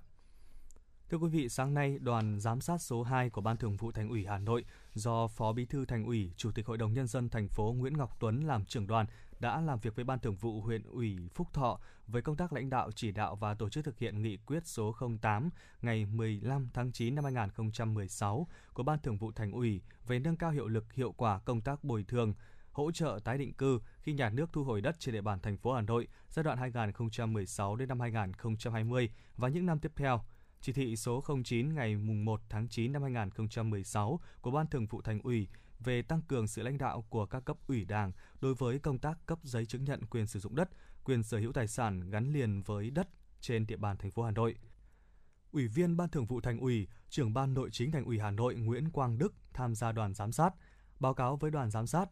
Phó Bí thư huyện ủy, Chủ tịch Ủy ban Nhân dân huyện Phúc Thọ Doãn Trung Tuấn cho biết, Ban Thường vụ huyện ủy Phúc Thọ đã tăng cường chỉ đạo quán triệt nghiêm túc nghị quyết số 08, chỉ thị số 09 và ban hành nhiều văn bản lãnh đạo chỉ đạo tổ chức thực hiện. Ủy ban Nhân dân huyện đã xây dựng kế hoạch triển khai thực hiện, thường xuyên giao ban nắm bắt tiến độ, tháo gỡ khó khăn liên quan đến nhiệm vụ trên. Sau 5 năm thực hiện, công tác giải phóng mặt bằng, quản lý và sử dụng đất đai, cấp giấy chứng nhận quyền sử dụng đất trên địa bàn huyện có nhiều chuyển biến tích cực nhận thức của người dân cán bộ, công chức về tầm quan trọng của pháp luật về đất đai được nâng cao, cán bộ quản lý và chuyên môn thực thi nhiệm vụ thận trọng, trách nhiệm, công tác cấp giấy chứng nhận quyền sử dụng đất, giải phóng mặt bằng được huyện thực hiện đúng trình tự, thủ tục, hệ thống cơ sở dữ liệu hạ tầng thông tin về đất đai được quan tâm đầu tư. Dù có kết quả tích cực, song huyện cũng thừa nhận một số dự án thực hiện giải phóng mặt bằng còn chậm, một số đơn thư khiếu nại về đất đai đã giải quyết nhưng chưa dứt điểm.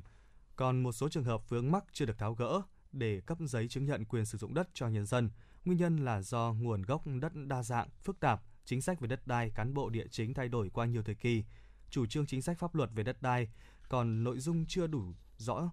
chưa phù hợp, thể chế hóa còn chậm, ý thức chấp hành pháp luật về đất đai của một số người dân còn hạn chế. Cùng với đó, trình độ năng lực của một số cán bộ công chức thực hiện công tác quản lý đất đai còn hạn chế, khối lượng công việc nhiều, hệ thống hồ sơ địa chính, cơ sở dữ liệu đất đai chưa hoàn chỉnh, còn sai sót, Thời gian tới, huyện Phúc Thọ tiếp tục lãnh đạo chỉ đạo thực hiện các nghị quyết, chỉ thị của Ban Thường vụ Thành ủy, đẩy mạnh công tác tuyên truyền, nâng cao trách nhiệm của cán bộ, công chức, phối hợp chặt chẽ với các ngành, chủ đầu tư nhằm đảm bảo hoàn thành tiến độ thực hiện các dự án và hoàn thành cấp giấy chứng nhận quyền sử dụng đất.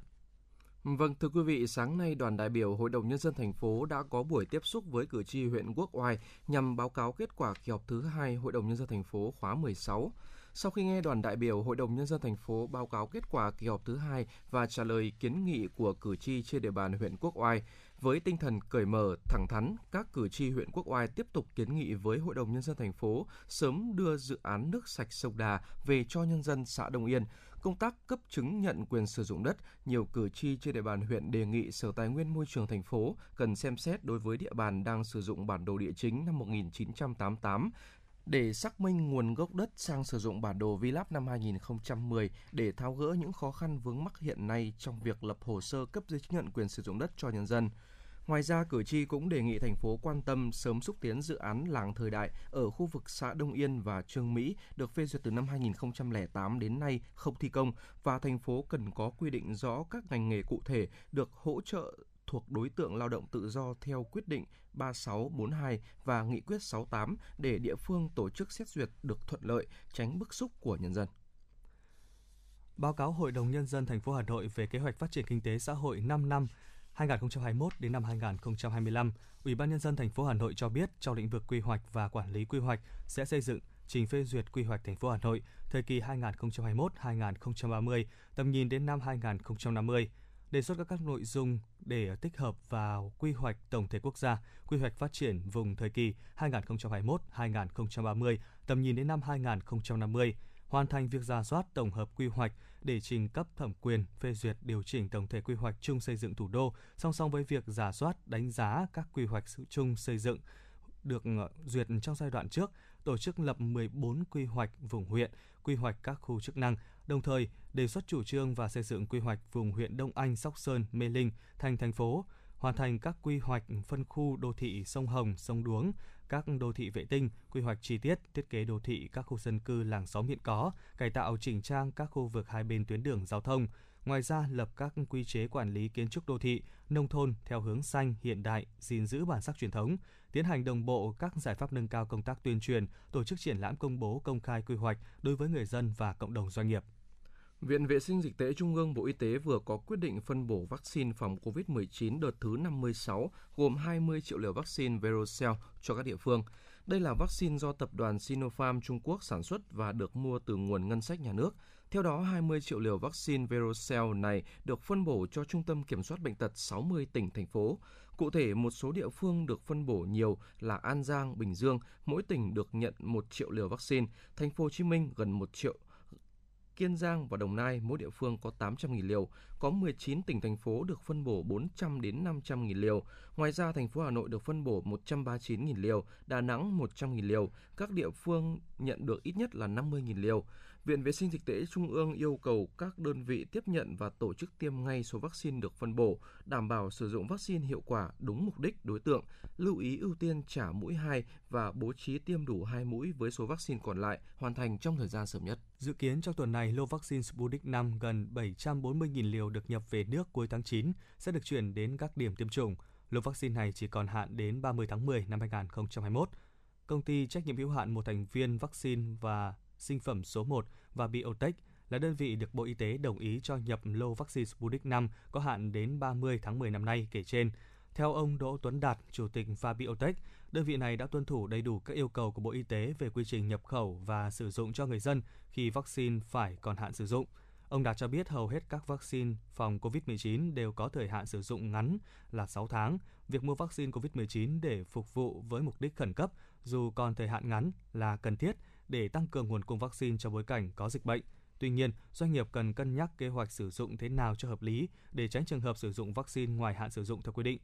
Do đó, ngay trong tuần này, khi có phiếu xuất xưởng và Biotech sẽ chuyển vaccine đến các điểm tiêm chủng để sử dụng. Và Biotech cũng đã có kế hoạch làm việc cụ thể với các địa phương để triển khai tiêm chủng được nhanh nhất. Hiện doanh nghiệp đã hỗ trợ các địa phương phần mềm tiêm chủng để đăng ký nhanh đối tượng tiêm, cử các y bác sĩ có kinh nghiệm xuống hỗ trợ kỹ thuật tại điểm tiêm, vận chuyển và bảo quản vaccine theo đúng yêu cầu quy định. Vâng thưa quý vị, vừa rồi là những tin tức mà phóng viên chúng tôi vừa cập nhật. Còn ngay sau đây mời quý vị thính giả sẽ cùng đón nghe phóng sự Hà Nội xây dựng thủ đô văn minh hiện đại mà phóng viên chương trình vừa thực hiện. 8 tháng của năm 2021, mặc dù gặp nhiều khó khăn nhưng thành phố đã hoàn thành 3 nhiệm vụ rất quan trọng. Phòng chống hiệu quả dịch bệnh COVID-19, tổ chức thành công cuộc bầu cử đại biểu Quốc hội khóa 15 và đại biểu Hội đồng Nhân dân các cấp nhiệm kỳ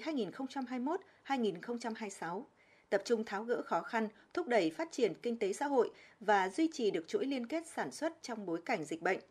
Đặc biệt, thành phố đã kịp thời triển khai nghiêm túc hiệu quả các chỉ đạo của Trung ương, phát huy tinh thần chủ động, quyết liệt, đoàn kết sáng tạo, tập trung lãnh đạo ưu tiên dành nguồn lực để vừa phòng chống dịch bệnh COVID-19, vừa phát triển kinh tế xã hội, giữ vững ổn định an ninh chính trị, trật tự an toàn xã hội, đảm bảo cuộc sống bình yên cho nhân dân.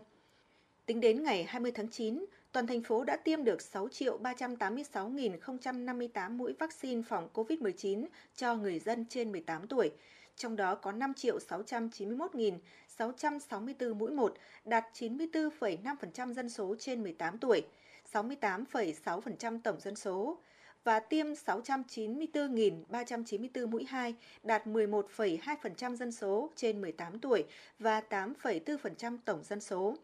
Những thành công bước đầu trong việc kiểm soát dịch COVID-19 giúp tổng sản phẩm trên địa bàn GDP quý 2 tăng 6,61%, cao hơn quý 1 tăng 5,17%, góp phần thúc đẩy tăng trưởng chung 6 tháng đạt 5,91%, cao hơn mức chung của cả nước 5,64%. Nhiều chỉ số như thu ngân sách, xuất khẩu điện thoại và linh kiện điện thoại, quản lý và phát triển đô thị chuyển biến tích cực. Đặc biệt, an sinh xã hội tiếp tục được đảm bảo, công tác cải cách hành chính được đẩy mạnh, công tác quốc phòng, an ninh tiếp tục được tăng cường và giữ vững ổn định. Chủ tịch Hội đồng Nhân dân thành phố Nguyễn Ngọc Tuấn cho biết. Hội đồng Nhân dân thành phố ghi nhận và đánh giá cao nỗ lực của Ủy ban Nhân dân thành phố, các cấp, các ngành và các địa phương trong công tác chỉ đạo, điều hành thực hiện mục tiêu kép vừa phòng chống dịch bệnh COVID-19, đồng thời phát triển kinh tế, duy trì tăng trưởng, chăm lo đời sống, bảo vệ sức khỏe của nhân dân. Tình hình dịch bệnh cơ bản vẫn đang trong tầm kiểm soát. Các chỉ tiêu phát triển kinh tế xã hội tiếp tục đạt được mức tăng trưởng, an ninh, quốc phòng được giữ vững, an sinh xã hội được quan tâm, chăm lo, đảm bảo. Các hoạt động văn hóa xã hội thể thao được thực hiện phù hợp trong điều kiện phòng chống dịch. Các sự kiện chính trị quan trọng của thủ đô và đất nước diễn ra tuyệt đối an toàn.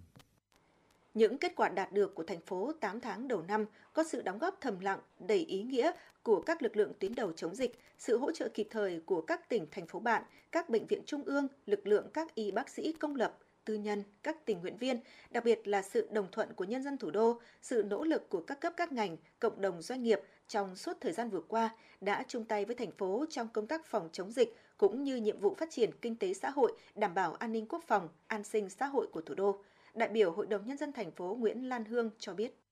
Tôi thấy rằng là bên cạnh cái công tác phòng dịch và đạt kết quả tốt hiện nay của thành phố thì chúng ta đã làm rất tốt, đặc biệt là có những khi mà thành phố đồng thời cùng triển khai cái nghị quyết 68 của chính phủ và nghị quyết 15 của hội đồng nhân của hội đồng nhân dân thành phố đã đảm bảo được công tác an sinh xã hội rất là tốt.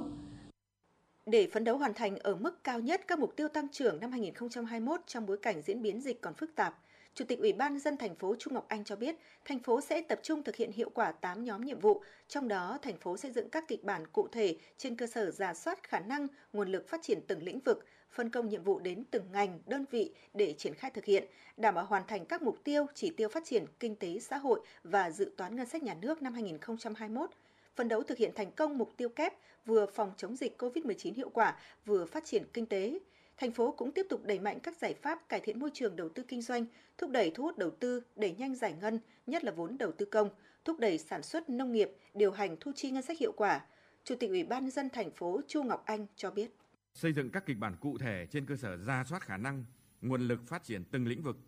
phân công nhiệm vụ đến từng ngành, đơn vị để triển khai thực hiện, đảm bảo hoàn thành các mục tiêu chỉ tiêu phát triển kinh tế xã hội và dự toán ngân sách nhà nước năm 2020 21 ở mức cao nhất, phấn đấu thực hiện mục tiêu vừa phòng chống dịch bệnh hiệu quả, vừa tháo gỡ khó khăn vướng mắc và hồi phục phát triển kinh tế trong những tháng cuối năm. Tiếp tục đẩy mạnh các giải pháp cải thiện môi trường đầu tư kinh doanh, kể cả là tháo gỡ và xúc tiến tại chỗ, thúc đẩy thu hút đầu tư, đẩy nhanh giải ngân, nhất là vốn đầu tư công, thúc đẩy sản xuất nông nghiệp, điều hành thu chi ngân sách một cách hiệu quả nhất trong điều kiện cụ thể. Ủy ban nhân dân thành phố đã xây dựng kế hoạch điều hành kinh tế xã hội theo hai kịch bản trong quý 3 và quý 4. Tuy nhiên, sẽ quyết tâm và phấn đấu đạt kịch bản cơ sở là quý 4 năm 2021 đạt tăng trưởng 6,98% và cả năm 2021 đạt 4,54%, cùng với những giải pháp để đối thoại, tọa đàm, tháo gỡ, chung tay, hỗ trợ và tham vấn với doanh nghiệp, hợp tác xã, hộ kinh doanh về nội dung về tín dụng, về thuế, thị trường, nhân lực kết nối cung cầu với việc đơn giản hóa các thủ tục hành chính để chung tay vì nhiệm vụ chung. Trong công tác phòng chống dịch COVID-19, thành phố tiếp tục thực hiện nghiêm chỉ đạo của Trung ương, đẩy mạnh áp dụng các biện pháp phù hợp để tiếp tục kiểm soát tốt tình hình dịch bệnh, tập trung ưu tiên cho nhiệm vụ phòng chống dịch COVID-19, đặt mục tiêu chăm sóc bảo vệ sức khỏe tính mạng của người dân là trên hết. Trước hết quyết tâm bảo vệ an toàn cho thủ đô, đảm bảo ngăn chặn đẩy lùi không để dịch bệnh diễn biến phức tạp. Chủ tịch Ủy ban dân thành phố cũng cho biết, Ủy ban nhân dân thành phố sẽ xây dựng kế hoạch chi tiết để triển khai ngay các nghị quyết được Hội đồng nhân dân thành phố thông qua tại kỳ họp thứ hai. Trong đó tập trung vào những nghị quyết có tác động lâu dài trực tiếp đến người dân như kế hoạch phát triển kinh tế xã hội 5 năm, kế hoạch đầu tư công trung hạn 5 năm giai đoạn 2021-2025, đầu tư đường vành đai 4, hệ thống cơ sở y tế và giáo dục đào tạo, các thiết chế văn hóa và tu bổ tôn tạo các di tích lịch sử,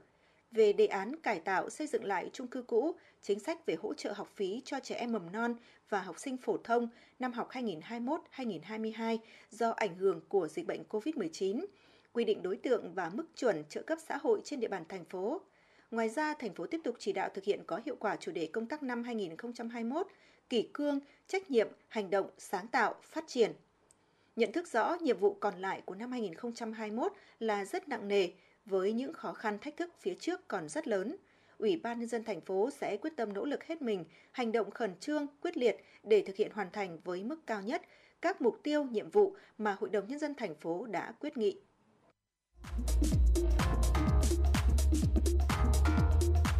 Quý vị và các bạn đang trên chuyến bay mang số hiệu FM96. Hãy thư giãn, chúng tôi sẽ cùng bạn trên mọi cung đường. Hãy giữ sóng và tương tác với chúng tôi theo số điện thoại 024 3773 6688.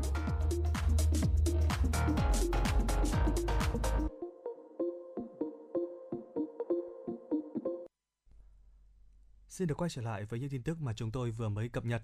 Thưa quý vị, theo Cục Hàng không Việt Nam, trong số 10 địa phương đồng thuận với phương án mở lại đường bay nội địa, có 5 địa phương hoàn toàn thống nhất với kế hoạch này, đó là các tỉnh Điện Biên, Phú Yên, Khánh Hòa, Bình Định và Thanh Hóa. Ngoài 10 tỉnh, thành phố cũng đồng thuận với việc nối lại đường bay nội địa, cũng có một số địa phương chưa đồng ý với kế hoạch này, như là Hà Nội, Hải Phòng và Gia Lai. Thành phố Hải Phòng đề nghị tạm thời chưa khai thác đường bay đến địa phương.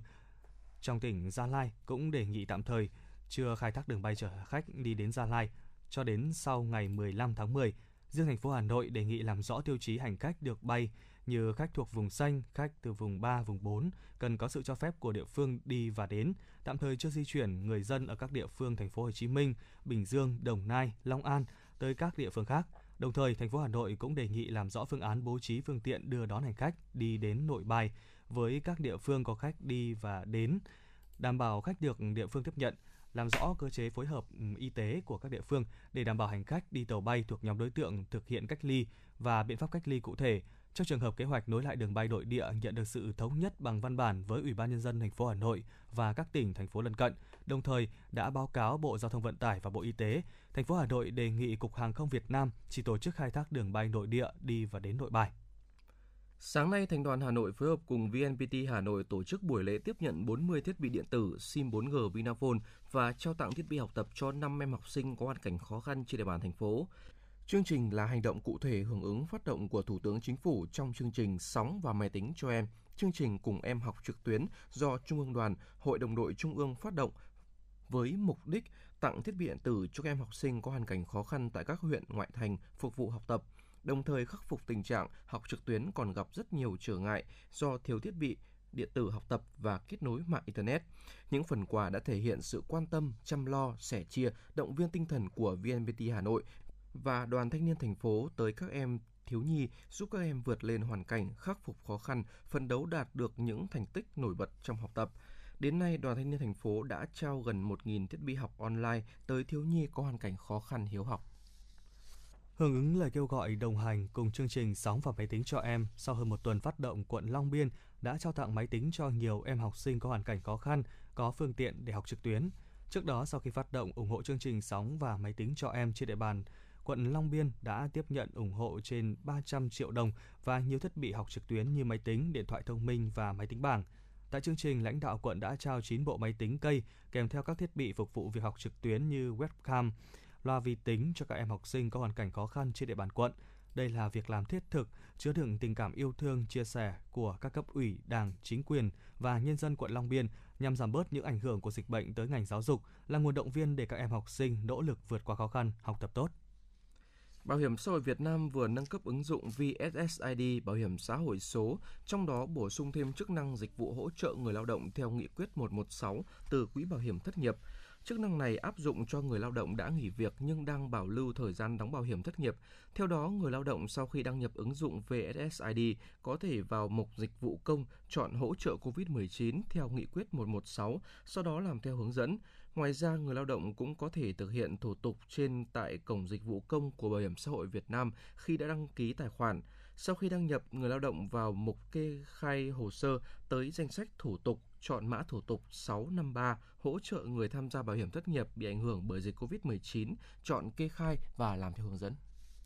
Cục Y tế Dự phòng Bộ Y tế đã có công văn gửi Sở Y tế các tỉnh, thành phố trực thuộc Trung ương về việc tập trung chỉ đạo công tác phòng chống sốt xuất huyết tại địa phương. Theo báo cáo của các địa phương, từ đầu năm đến nay, cả nước ghi nhận 50.473 trường hợp mắc sốt xuất huyết, trong đó có 18 trường hợp tử vong. So với cùng kỳ năm 2020, số mắc giảm nhưng số tử vong tăng 5 trường hợp. Hiện nay đang là thời điểm mùa dịch sốt xuất huyết, số mắc hàng tuần có xu hướng gia tăng, đặc biệt tại Hà Nội và một số tỉnh khu vực miền Nam để chủ động triển khai các biện pháp phòng chống dịch, không để dịch bùng phát lan rộng, hạn chế tối đa số mắc và tử vong, Cục Y tế Dự phòng đề nghị Sở Y tế các địa phương giám sát chặt chẽ tình hình bệnh nhân trên địa bàn, cụ thể là nắm chắc các ổ dịch sốt xuất huyết hiện có và mới phát sinh, tổ chức phun hóa chất xử lý triệt để ngay khi phát hiện các ổ dịch, không để dịch bùng phát lan rộng kéo dài. Cùng với đó, các địa phương cần phải xác định các điểm có nguy cơ cao và tổ chức phun hóa chất chủ động theo quy định của Bộ Y tế. Việc phun hóa chất phải đảm bảo đúng kỹ thuật, đánh giá chỉ số vector trước và sau phun để có chỉ thị và chỉ định phun cụ thể. Cục Y tế Dự phòng cũng yêu cầu các địa phương củng cố hệ thống cán bộ làm công tác phòng chống côn trùng tuyến tỉnh và tuyến huyện, tổ chức tốt việc giám sát côn trùng chủ động các tuyến để phát hiện sớm các khu vực có nguy cơ để xử lý kịp thời. Cùng với đó, tổ chức tập huấn về công tác giám sát bệnh nhân, giám sát côn trùng, kỹ thuật phun hóa chất, diệt loang quăng, tức là bọ gậy, xử lý ổ dịch, kỹ năng truyền thông cho cán bộ y tế dự phòng, tập huấn về phác đồ điều trị, xử lý cấp cứu bệnh nhân cho cán bộ y tế làm công tác điều trị tại tất cả các tuyến.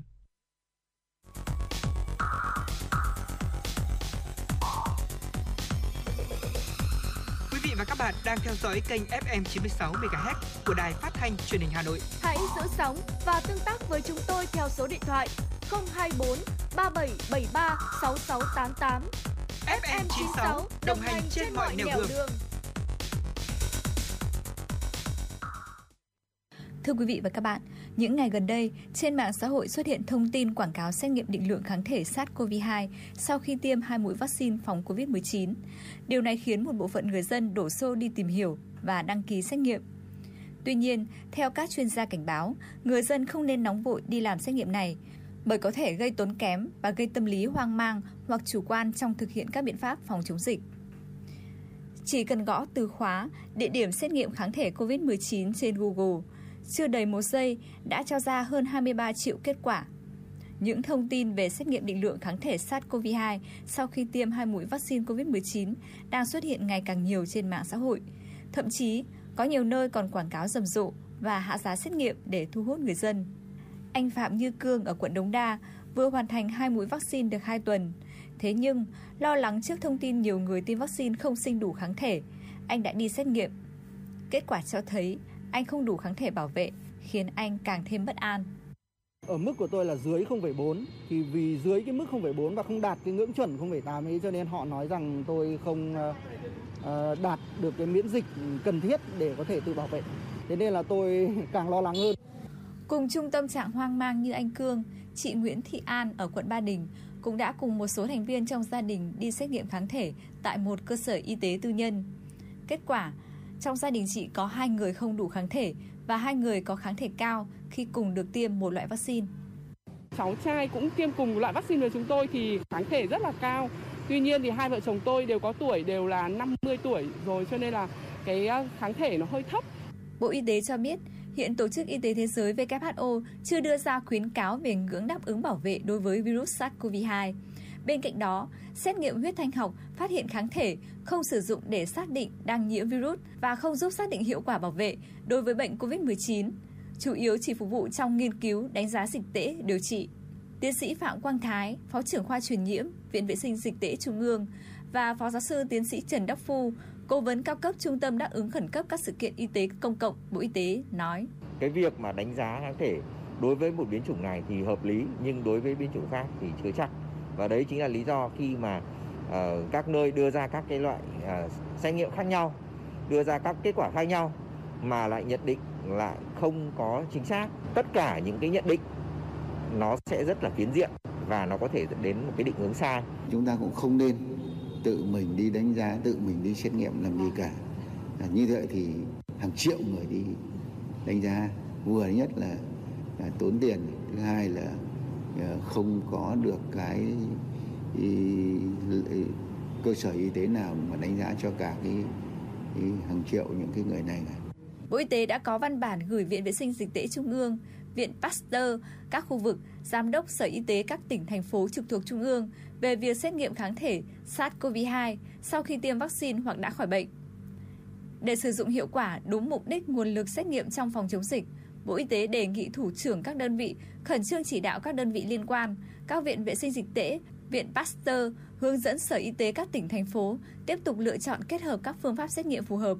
ưu tiên tập trung vào công tác phát hiện sớm các ca mắc COVID-19 và triển khai phòng chống dịch kịp thời. Sở Y tế chỉ đạo các đơn vị liên quan về việc không sử dụng xét nghiệm kháng thể SARS-CoV-2 sai mục đích, không cần thiết, gây tốn kém và có thể gây tâm lý chủ quan trong thực hiện các biện pháp phòng chống dịch. Đồng thời tăng cường công tác truyền thông cho người dân và đơn vị xét nghiệm về lợi ích và giá trị chuẩn đoán của các phương pháp xét nghiệm.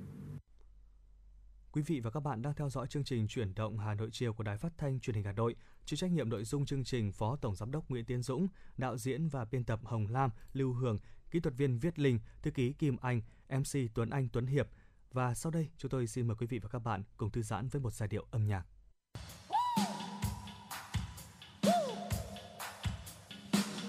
Yeah.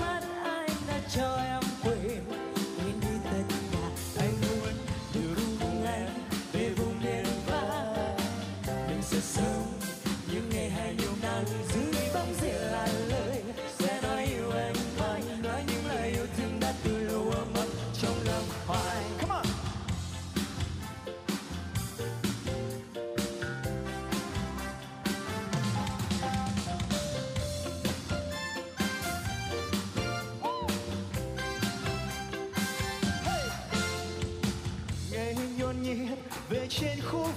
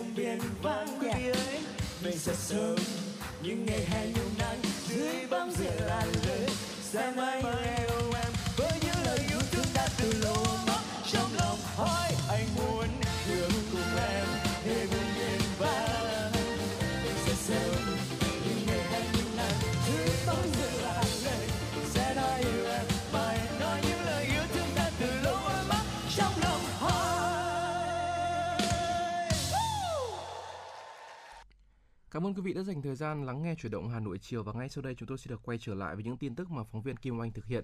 Thưa quý vị, ghi nhận giá lợn hơi ngày hôm nay trên cả ba miền tiếp tục giảm từ 1 đến 3.000 đồng một kg so với ngày hôm qua. Hiện giá lợn hơi được thu mua trong khoảng từ 38 tới 47.000 đồng một kg.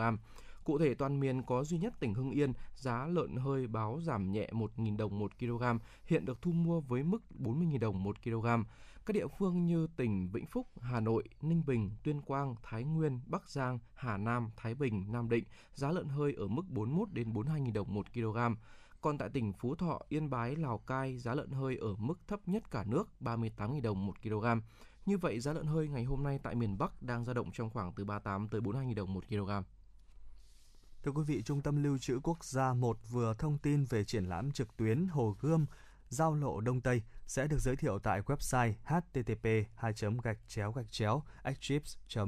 org vn và trang quảng bá trên mạng xã hội Facebook ở địa chỉ https 2 gạch chéo gạch chéo www.facebook.com gạch chéo lưu trữ quốc gia 1 của trung tâm vào ngày 8 tháng 10 tới.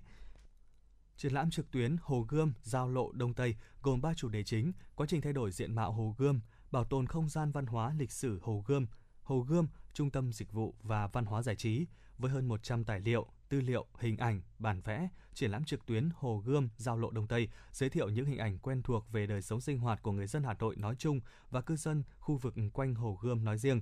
Các công trình kiến trúc đặc sắc do người Pháp xây dựng cùng nhiều thắng cảnh di tích lịch sử, văn hóa, đại diện tiêu biểu cho nét đẹp truyền thống của không gian phố cổ. Đây là một phần tài liệu hiện vật về Hà Nội, hiện đang được bảo quản tại Trung tâm Lưu trữ Quốc gia 1 thông qua triển lãm trực tuyến Hồ Gươm Giao lộ Đông Tây, ban tổ chức mong muốn sẽ mang tới công chúng những hồi ức đẹp về Hồ Gươm và Hà Nội xưa, qua đó lan tỏa tình cảm, trách nhiệm gìn giữ, phát huy những giá trị văn hóa của thủ đô. Thưa quý vị, ban tổ chức giải thưởng Bùi Xuân Phái vì tình yêu Hà Nội lần thứ 14 năm 2021 vừa công bố 11 đề cử cho 4 hạng mục giải thưởng này. Lễ công bố và trao giải dự kiến diễn ra vào giữa tháng 10 tới tại Hà Nội. Ban tổ chức cho biết, mùa giải lần thứ 14 năm 2021 diễn ra trong bối cảnh đại dịch COVID-19, các hoạt động văn hóa nghệ thuật đóng băng nên để lại những sự lo lắng cho những người quan tâm tới giải. Dù vậy, vẫn có rất nhiều tác phẩm, ý tưởng, việc làm dành cho Hà Nội gửi về cho ban tổ chức. Để có được 11 đề cử chính thức cho 4 hạng mục chính của giải, những người cầm cân nảy mực đã phải chọn lọc từ hàng chục gương mặt, ý tưởng, việc làm, tác phẩm gắn với Hà Nội trong những năm qua. Ở đó có những dự án lớn gắn với chủ trương của thành phố, có những dự án cụ thể gắn với một không gian của Hà Nội, có những người nước ngoài thể hiện tình yêu với Hà Nội từ những sáng tác xuyên suốt hàng chục năm, cũng như là những người công dân bản địa luôn lấy Hà Nội làm cảm hứng cho công việc và tác phẩm của mình trong suốt cuộc đời. Năm nay, ban tổ chức chưa công bố đề cử giải thưởng lớn, giải thưởng quan trọng nhất của giải mà sẽ công bố đề cử tại lễ trao giải. Theo Cục An toàn Thông tin, Bộ Thông tin và Truyền thông trong quý 3 năm 2021 đã ghi nhận 3.241 cuộc tấn công mạng gây ra sự cố vào các hệ thống thông tin tại Việt Nam, tăng 57,03% so với cùng kỳ năm ngoái và tăng 97,14% so với quý 2 năm 2021. Về nguyên nhân gia tăng các sự cố tấn công mạng, đại diện Cục An toàn Thông tin cho biết, do tình hình dịch COVID-19 diễn biến phức tạp, các đối tượng xấu đã lợi dụng sự quan tâm của xã hội đến dịch bệnh để gia tăng tấn công mạng, phát tán mã độc và lừa đảo nhằm phá hoại đánh cắp thông tin của người dùng cũng như tổ chức doanh nghiệp. Để bảo đảm an toàn thông tin mạng, Bộ Thông tin và Truyền thông sẽ tăng cường giám sát, chủ động ra quét trên không gian mạng Việt Nam, đánh giá, thống kê và tiếp tục đẩy mạnh tuyên truyền, cảnh báo trên các phương tiện thông tin đại chúng để người dùng biết và phòng tránh. Thưa quý vị, ngày hôm nay Công an quận Nam Từ Liêm Hà Nội thông tin qua kiểm tra hành chính đã kịp thời phát hiện một quán karaoke cho 27 người tập trung hát bất chấp quy định của Ủy ban nhân dân thành phố về phòng chống dịch COVID-19. Trước đó vào 18 giờ ngày 2 tháng 10, đội cảnh sát quản lý hành chính về trật tự xã hội công an quận Nam Từ Liêm phối hợp với công an phường Mỹ Đình 2 kiểm tra hành chính quán karaoke Cleopatra ở 18 Phạm Hùng, phường Mỹ Đình 2 đã phát hiện 27 người đang hát trong 6 phòng hát. Tại thời điểm kiểm tra, những người này không chấp hành các quy định về hạn chế tập trung đông người. Tổ công tác đã yêu cầu cơ sở kinh doanh này dừng hoạt động, đồng thời lập biên bản về các vi phạm hành chính trong công tác phòng chống dịch bệnh của cơ sở kinh doanh và của 27 người có mặt tại quán karaoke. Ngoài việc hoạt động lén lút giữa mùa dịch, quán karaoke này còn chưa được cấp phép về phòng cháy chữa cháy. Công an phường Mỹ Đình 2 đã phối hợp với trạm y tế phường lập biên bản đề xuất xử phạt 2 triệu đồng mỗi người đối với 27 người có mặt tại quán, đồng thời lập hồ sơ xử lý chủ quán về hành vi hoạt động sai quy định giữa mùa dịch và việc chưa được cấp phép về phòng cháy chữa cháy. Và tiếp theo chương trình xin mời quý vị cùng lắng nghe phóng sự mong sớm cải tạo xây dựng lại chung cư cũ. Thưa quý vị và các bạn, Thành ủy Hà Nội vừa ban hành nghị quyết số 06 của Ban chấp hành Đảng bộ thành phố Hà Nội về đề án cải tạo xây dựng lại chung cư cũ trên địa bàn thành phố, trong đó lưu ý cần đẩy nhanh tiến độ giả soát, kiểm định, đánh giá toàn diện hiện trạng các khu chung cư cũ trên địa bàn thành phố. Dư luận cho rằng đây là cơ sở quan trọng để các sở ngành, địa phương của Hà Nội vào cuộc đồng bộ, đẩy mạnh cải tạo xây dựng lại nhà chung cư cũ. Trưởng phòng phát triển đô thị Sở Xây dựng Hà Nội Bùi Tiến Thành cho biết, công tác cải tạo xây dựng lại chung cư cũ trên địa bàn thành phố là nhiệm vụ lớn, khó khăn, phức tạp và liên quan trực tiếp đến cuộc sống của nhiều người dân. Nghị quyết số 06 của Ban chấp hành Đảng bộ thành phố Hà Nội về đề án cải tạo xây dựng lại chung cư cũ trên địa bàn thành phố có ý nghĩa hết sức quan trọng bởi trên cơ sở này, Ủy ban nhân dân thành phố mới ra quyết định phê duyệt đề án theo đúng quy trình. Đề án cũng xác định rõ lộ trình, kế hoạch triển khai cụ thể để tổ chức thực hiện công tác cải tạo, xây dựng lại chung cư cũ trên địa bàn thành phố. Trước đó, trước hết là việc đẩy nhanh tiến độ kiểm định, đánh giá thực trạng các chung cư cũ, lập quy hoạch chi tiết chung cư cũ, từ đó lựa chọn chủ đầu tư triển khai. Chủ tịch Ủy ban nhân dân phường Thành Công quận Ba Đình Ngô Ngọc Lâm thì cho biết, cần có dự án quy hoạch tổng thể trước khi cải tạo xây mới chung cư. Trên địa bàn phường Thành Công hiện có khoảng 80 khu tập thể từ 2 đến 5 tầng được xây dựng từ những thập niên của thế kỷ trước đều trong tình trạng hư hỏng xuống cấp. Để đảm bảo cảnh quan đô thị và tránh gia tăng dân số, tạo áp lực lên cơ sở hạ tầng. Theo ông, không nên cải tạo xây mới từng khu chung cư trên chính mặt bằng chung cư cũ mà phải có dự án quy hoạch tổng thể. Trường hợp chưa đủ nguồn kinh phí xây dựng đồng bộ thì trên cơ sở quy hoạch tổng thể cần đầu tư trước về cơ sở hạ tầng, xây dựng mới một số tòa nhà để dùng chính quỹ căn hộ tại đây làm nơi di dân. Với các dự án xây dựng mới nhà chung cư cũ, nhà nước cần đứng ra giải phóng mặt bằng, giao mặt bằng sạch cho các chủ đầu tư. Về phía người dân nhận xét đề án đã chỉ rõ những vấn đề cần khắc phục, anh Trần Hùng và ông Lao Triệu Côn, khu A, trung cư Ngọc Khánh, quận Ba Đình chia sẻ, Hà Nội có số lượng trung cư cũ nhiều nhất cả nước, hầu hết đều đã hết niên hạn sử dụng, trong đó có nhiều nhà đã xuống cấp nghiêm trọng. Tuy nhiên đến nay mới chỉ có 14 tòa trung cư từ 9 đến 24 tầng được xây dựng lại và đưa vào sử dụng. Để tháo gỡ những khó khăn trong quá trình triển khai cải tạo, xây dựng mới nhà trung cư cũ, đề án cải tạo xây dựng lại trung cư cũ trên địa bàn thành phố đã chỉ rõ những vấn đề cần khắc phục, công khai minh bạch trong chế độ ưu đãi đối với nhà đầu tư, đối tượng hưởng chính sách, rút ngắn thời gian thực hiện các quy trình thủ tục hành chính đối với các dự án cải tạo xây dựng lại chung cư cũ, đẩy mạnh phân cấp và ủy quyền. Đây chắc chắn sẽ là những đòn bẩy để đề án sớm hiện thực hóa triển khai trong thực tế. Anh Trần Hùng và ông Lao Triệu Côn, khu A, trung cư Ngọc Khánh, quận Ba Đình cho biết. Người dân chỉ mong muốn là tốt đẹp lên thôi, được ở một căn nhà nó khang trang lên, khang trang hơn đấy còn một số gia đình chúng tôi còn tồn tại ở đây là mong muốn là nếu thành phố muốn sửa chữa, nâng cấp lên thì nên có chủ đầu tư thực sự là nhiệt huyết với lại cái cái cái cái đầu tư này và thống nhất được với chúng tôi là phương án Thực ra thì uh, nếu khi biết được là là một trong uh, cái 10 cái tòa nhà sẽ được uh, sang sửa thì uh, người dân cảm giác là nó cũng có nhiều cái vui có, lo lắng có. Vì rằng rồi là nếu như khi sửa thì trong thời gian sửa sang làm lại thì chúng tôi sẽ đi đâu, ở đâu như thế nào? Và đến khi sửa xong thì chúng tôi quay về đây và nhận lại nhà. Thì liệu có phải chịu thêm cái khoản chi phí nào không? Vì bây giờ người dân ở đây không phải người nào cũng có tiền để mà chi trả cho một cái ngôi nhà mới họ mới xây cả. Thế thành ra là là cũng là cũng nhiều chăn trở theo bà Nguyễn Thị Ngọc Lan, khu tập thể Nguyễn Công Trứ, phường phố Huế, quận Hai Bà Trưng, nhìn lại các dự án chung cư cũ đã được cải tạo, xây mới và đưa vào sử dụng có thể cho thấy đây đều là những khu đất có vị trí đắc địa, thuận tiện giao thông và kinh doanh. Do đó, người dân hoàn toàn đồng tình với quan điểm chỉ đạo của thành phố về việc tập trung huy động nguồn lực xây dựng lại các chung cư cũ có nhà nguy hiểm cấp D và một số khu chung cư được lựa chọn triển khai có tính khả thi như khu chung cư Kim Liên, Trung Tự, Khương Thượng, Thanh Xuân Bắc, Thanh Xuân Nam và Nghĩa Tân việc ra soát kỹ và lập danh sách cụ thể các khu chung cư xuống cấp, ưu tiên cải tạo xây dựng sẽ tránh tình trạng xây dựng giàn trải, không tập trung được nguồn lực, dẫn đến dự án nào cũng dở dang. Bà Nguyễn Thị Ngọc Lan, chung cư Thành Công, quận Ba Đình cho biết. Cái vấn đề mấu chốt ấy là người dân người ta quan tâm, người ta muốn biết rằng là di rời đi đến nhà ở tạm và sau đó thì cái C8 này sẽ như thế nào bao lâu thì người ta được xây dựng bao lâu thì người ta được tái định cư? Thì chính quyền không trả lời không không không trả lời được cái câu hỏi đó của người dân. Tất cả dân thì đều nhất trí cho coi như là Bắc Hà coi như là xây ở bên kia. Xong rồi bắt đầu mới chuyển dân từ bên này sang là dân đều nhất trí. Nhưng chỉ có mỗi cái là cái hệ số đền bù hệ số ca nó, nó thấp quá nên ra dân ở đây họ chưa đồng ý cho rằng đề án đã đáp ứng niềm mong mỏi của nhân dân, ông Nguyễn Ngọc Kim và bà Nguyễn Thị Thắm, khu trung cư Giảng Võ cho biết, đề án cải tạo xây dựng lại trung cư cũ trên địa bàn thành phố thực sự là niềm mong mỏi của cả chính quyền và những hộ dân sống tại các khu tập thể cũ từ nhiều năm nay. Đề án chỉ rõ những nhiệm vụ rất cụ thể mà các ban ngành chức năng và chính quyền địa phương phải thực hiện, đặc biệt cần quan tâm giải quyết tháo gỡ vướng mắc về quy hoạch, các chính sách về giải phóng mặt bằng, bố trí nhà tạm cư, cơ chế bồi thường, hỗ trợ tái định cư nhằm bảo vệ quyền lợi chính đáng cho người dân.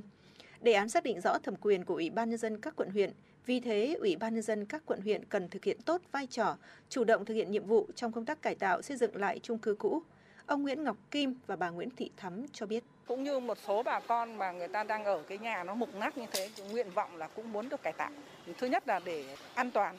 thứ hai là để cho ờ, có cái môi trường nó sạch sẽ một chút. Dân hầu như là người ta thích là cải tạo lại, được ở nhà đẹp hơn, rộng hơn,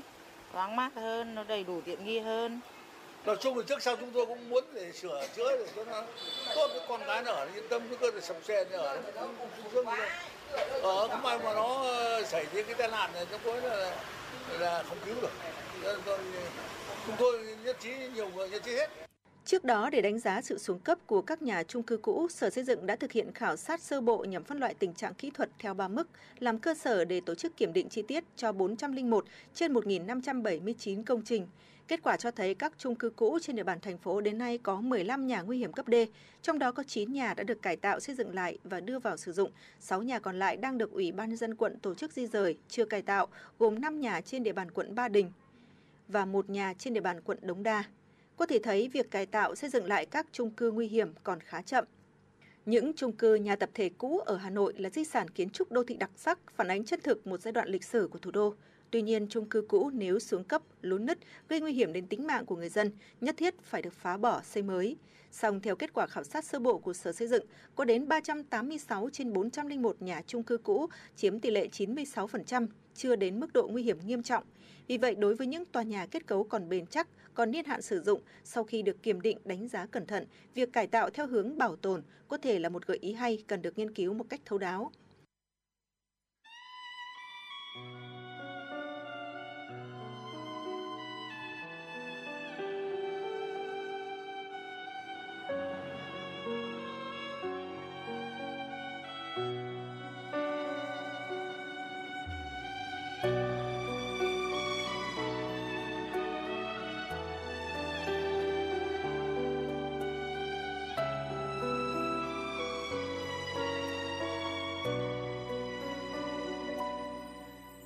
khi chia tay, anh dạo trên bến cảng. Biển một bên và em một bên. Biển ồn ào, em lại dịu êm anh như con tàu lắng sóng từ hai phía biển một bên và em một bên. Cho dấu mai đây, xa anh đèn thành phố. Anh đến buông neo, nơi thăm thẳm ánh sao trời. Anh vẫn thấy đời không lẽ loi biển một bên và em một bên. Đất nước gian lao chưa bao giờ bình yên. Cơn bão chưa ngừng trong tâm hồn biết bao người. Anh đứng gác, trời khuya đau vắng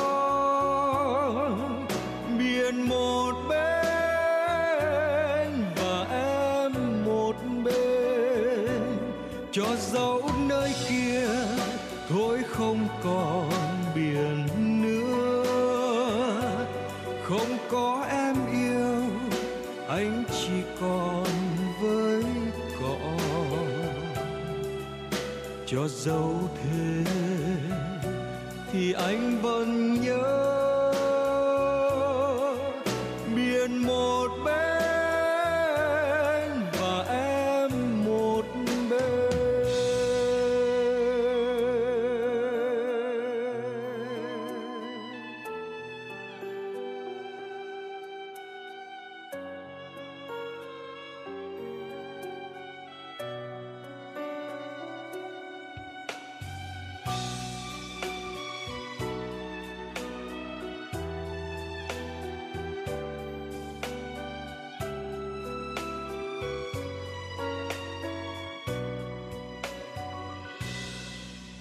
khi chia tay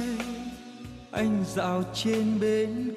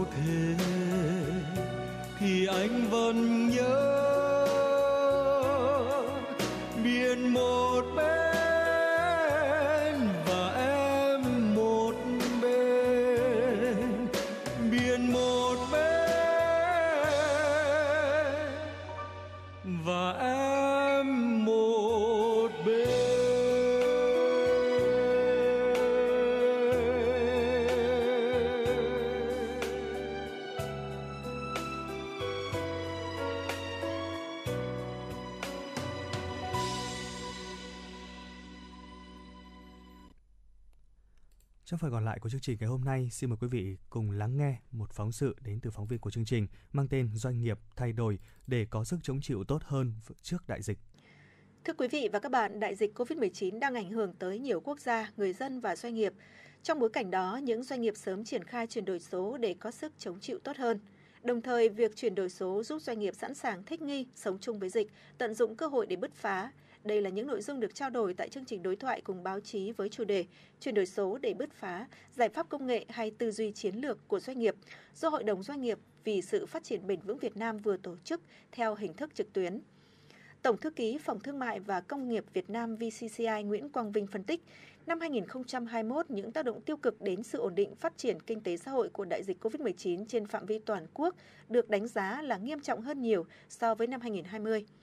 Theo đại diện VCCI, quá trình thay đổi từ mô hình doanh nghiệp, mô hình quản lý truyền thống sang doanh nghiệp số, chính phủ số bằng cách áp dụng công nghệ mới như dữ liệu lớn, big data, internet vạn vật, IoT, điện toán đám mây cloud đã thay đổi phương thức điều hành, lãnh đạo, quy trình làm việc, văn hóa doanh nghiệp, văn hóa quản lý tại các cơ quan tổ chức. Đề cập đến những khó khăn mà doanh nghiệp phải đối mặt trong bối cảnh dịch bệnh COVID-19 diễn biến phức tạp, ông Mạc Quốc Anh, Phó Chủ tịch Hiệp hội Doanh nghiệp nhỏ và vừa thành phố Hà Nội cho biết.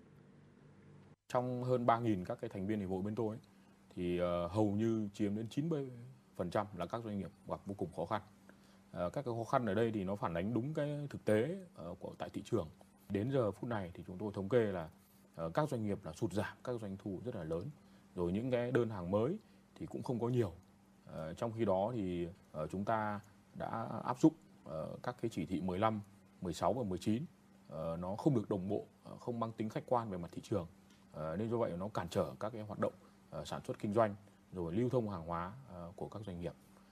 Thì đối với các cái hoạt động mà các doanh nghiệp xuất khẩu thì có cái tín hiệu nó đáng mừng hơn. Ví dụ như là dệt may rồi da dày thì đã có những cái đơn hàng mới. Rồi các cái doanh nghiệp liên quan đến thực phẩm nông sản rồi công nghệ thì có tín hiệu hơn so với các cái doanh nghiệp khác. Nhưng mà tiệu chung lại thì đối với những doanh nghiệp mà làm công tác về dịch vụ, về bất động sản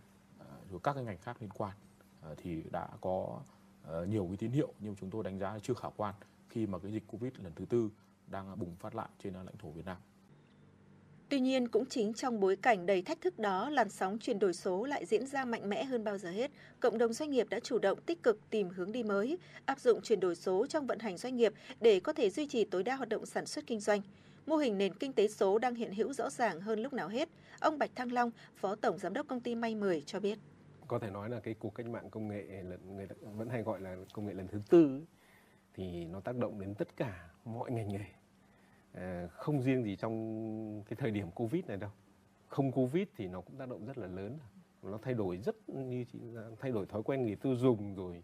Nó nó nó nảy sinh rất rất nhiều những cái ngành nghề rất là mới. Ví dụ như grab nói chung đấy là một cái dịch vụ cũng là mới này thế còn trong ngành dệt may thì thực sự nó tác động có những cái mà trước đây chưa bao giờ có nếu công nghệ khi khi công nghệ chưa phát triển à, thì à, cũng giống như bên à, vật liệu xây dựng thì trước đây thường thường là phải gặp trực tiếp này offline các khách hàng trao đổi gặp mặt với nhau nhưng bây giờ thì không cần nữa nó có những công nghệ nó hoàn toàn cho phép làm những cái việc từ xa ừ. kể cả những cái việc khó trước đây bắt buộc phải gặp nhau thì vẫn có thể làm được như kia ừ. Đấy ví dụ như là duyệt mẫu thiết kế mẫu bây giờ có phần mềm hết rồi hoặc là nói đơn giản như là thiết kế công nghệ nó cũng làm cho được là chỉ cần chụp hình ảnh thôi một người như mình đây chụp hai ảnh một ảnh trực diện và một ảnh bên cạnh ấy, ừ. thì phần mềm nó thiết kế ra được cái quần áo của mình vâng. đến bây giờ là người tiêu dùng hoàn toàn có thể ngồi một chỗ lên mạng đặt sản phẩm theo ý mình thích ừ. và cái cái nhà cung cấp người ta cũng làm được cái việc đó tức là người tiếp nhận được cái thông tin đấy và người ta có thể đáp ứng được cái yêu cầu khách hàng. Nó thay đổi hoàn toàn so với trước đây. Do vậy là uh, có thể nói là không covid hay covid covid thì cái việc đi lại nó càng khó hơn nữa thì nó sẽ càng quan trọng. Ông Nguyễn Trung Kiên, Giám đốc Chiến lược Công ty Công nghệ Thông tin VNPT cho hay, trên 80% lãnh đạo doanh nghiệp cho rằng chuyển đổi số ngày càng trở nên cấp thiết, khoảng 65% lãnh đạo doanh nghiệp dự kiến sẽ tăng đầu tư cho chuyển đổi số. Những giải pháp ưu tiên cao cho doanh nghiệp hiện nay là làm việc từ xa ở quy mô lớn, an ninh mạng, thương mại và tiếp thị điện tử cũng như tự động hóa quy trình. Theo đại diện của VNPT IT, ba yếu tố quyết định chuyển đổi số thành công là con người, thể chế và công nghệ. Thay đổi thói quen là khó khăn lớn nhất của chuyển đổi số, nhận thức và nhận thức đúng là thách thức lớn nhất của chuyển đổi số. Do đó, mỗi doanh nghiệp cần đánh giá phân tích rủi ro của riêng mình, trong đó có thể bao gồm những rủi ro như an toàn, an ninh mạng, quản trị dữ liệu, tính riêng tư, chất lượng giảm và giảm việc làm. Nhiều ý kiến cho biết chuyển đổi số giúp doanh nghiệp có thể ứng phó và tiếp tục phát triển lành mạnh dưới sự tác động của đại dịch. Chuyển đổi số thực sự đã tạo ra sự thay đổi tích cực cho toàn bộ chuỗi cung ứng, nâng cao chất lượng sản phẩm và chất lượng trải nghiệm cho người tiêu dùng, hỗ trợ vận hành sản xuất và canh tác bền vững, đem đến một môi trường làm việc an toàn, hiệu suất và có tính kết nối nhiều hơn cho nhân viên. Nói về việc ứng dụng chuyển đổi số trong hoạt động du lịch, ông Phùng Gia Tuấn, giám đốc công ty Caravan Việt Nam cho biết. Do cái nhu cầu của du khách, người ta không muốn tập trung những điểm đông người, không muốn đi trên một cái xe bus rất là to, có rất nhiều người lạ. Và cái rủi ro của dịch bệnh nó có thể đến bất cứ lúc nào. Và người ta bắt đầu xu hướng của con người người ta hướng về thiên nhiên hơn. Và làm sao để hạn chế những cái sự giao tiếp quá nhiều trong một chương trình? Thì cái việc uh, hình thành cái loại hình du lịch caravan của chúng tôi cũng nhắm đến cái, cái cái yếu tố đó. Và đồng thời nữa là chúng tôi bắt đầu tích hợp công nghệ từ cái việc tiếp thị đến khách hàng tiếp cận đến khách hàng và quản lý những cái dữ liệu rồi thậm chí là chúng tôi vận hành để điều hành một cái chương trình là đâu đó đã đưa cái công nghệ số vào để áp dụng và thực hành. Và chúng tôi thấy rằng là đây là một cái à, vừa là bước đệm sự thay đổi nhưng mà là bước đệm rất quan trọng. Bởi vì những cái hoạt động du lịch khai thác của tôi trước đây tôi là thế mạnh thị trường du lịch Mỹ vâng. thì uh, hoàn toàn chúng tôi làm bằng kỹ năng và thủ công như cái đó. Và tôi cũng muốn qua cái caravan này thì nó một cái mô hình mới trong trong sản phẩm du lịch nhưng cũng là một mô hình mới trong vận hành công nghệ và áp dụng vào du lịch thì à, để chúng tôi triển khai và và ứng dụng trong những cái hoạt động thay đổi trong doanh nghiệp tới sau này. Đại diện doanh nghiệp Việt Nam thích ứng phát triển thành công trong đại dịch, Phó Tổng Giám đốc Trafaco Đào Thúy Hà chia sẻ, trong những năm gần đây, Trafaco đã từng bước thành công trong chuyển đổi tư duy 4.0, chuyển đổi số, đầu tư nhân sự, cơ sở hạ tầng, xây dựng quy trình phù hợp bắt kịp xu hướng mua hàng online. Nắm bắt xu hướng, Trafaco đã chủ động đầu tư công nghệ dược phẩm hiện đại theo tiêu chuẩn quốc tế, sử dụng robot trong sản xuất, tạo lợi thế dẫn đầu về Pharma 4.0 tại Việt Nam ứng dụng công nghệ thông tin trong quản lý bán hàng, áp dụng ERP trong quản lý doanh nghiệp, phân tích và khai thác dữ liệu khách hàng thông qua hệ thống BI, đánh giá năng lực từng đại lý, nhà thuốc để tối ưu hóa các chính sách bán hàng.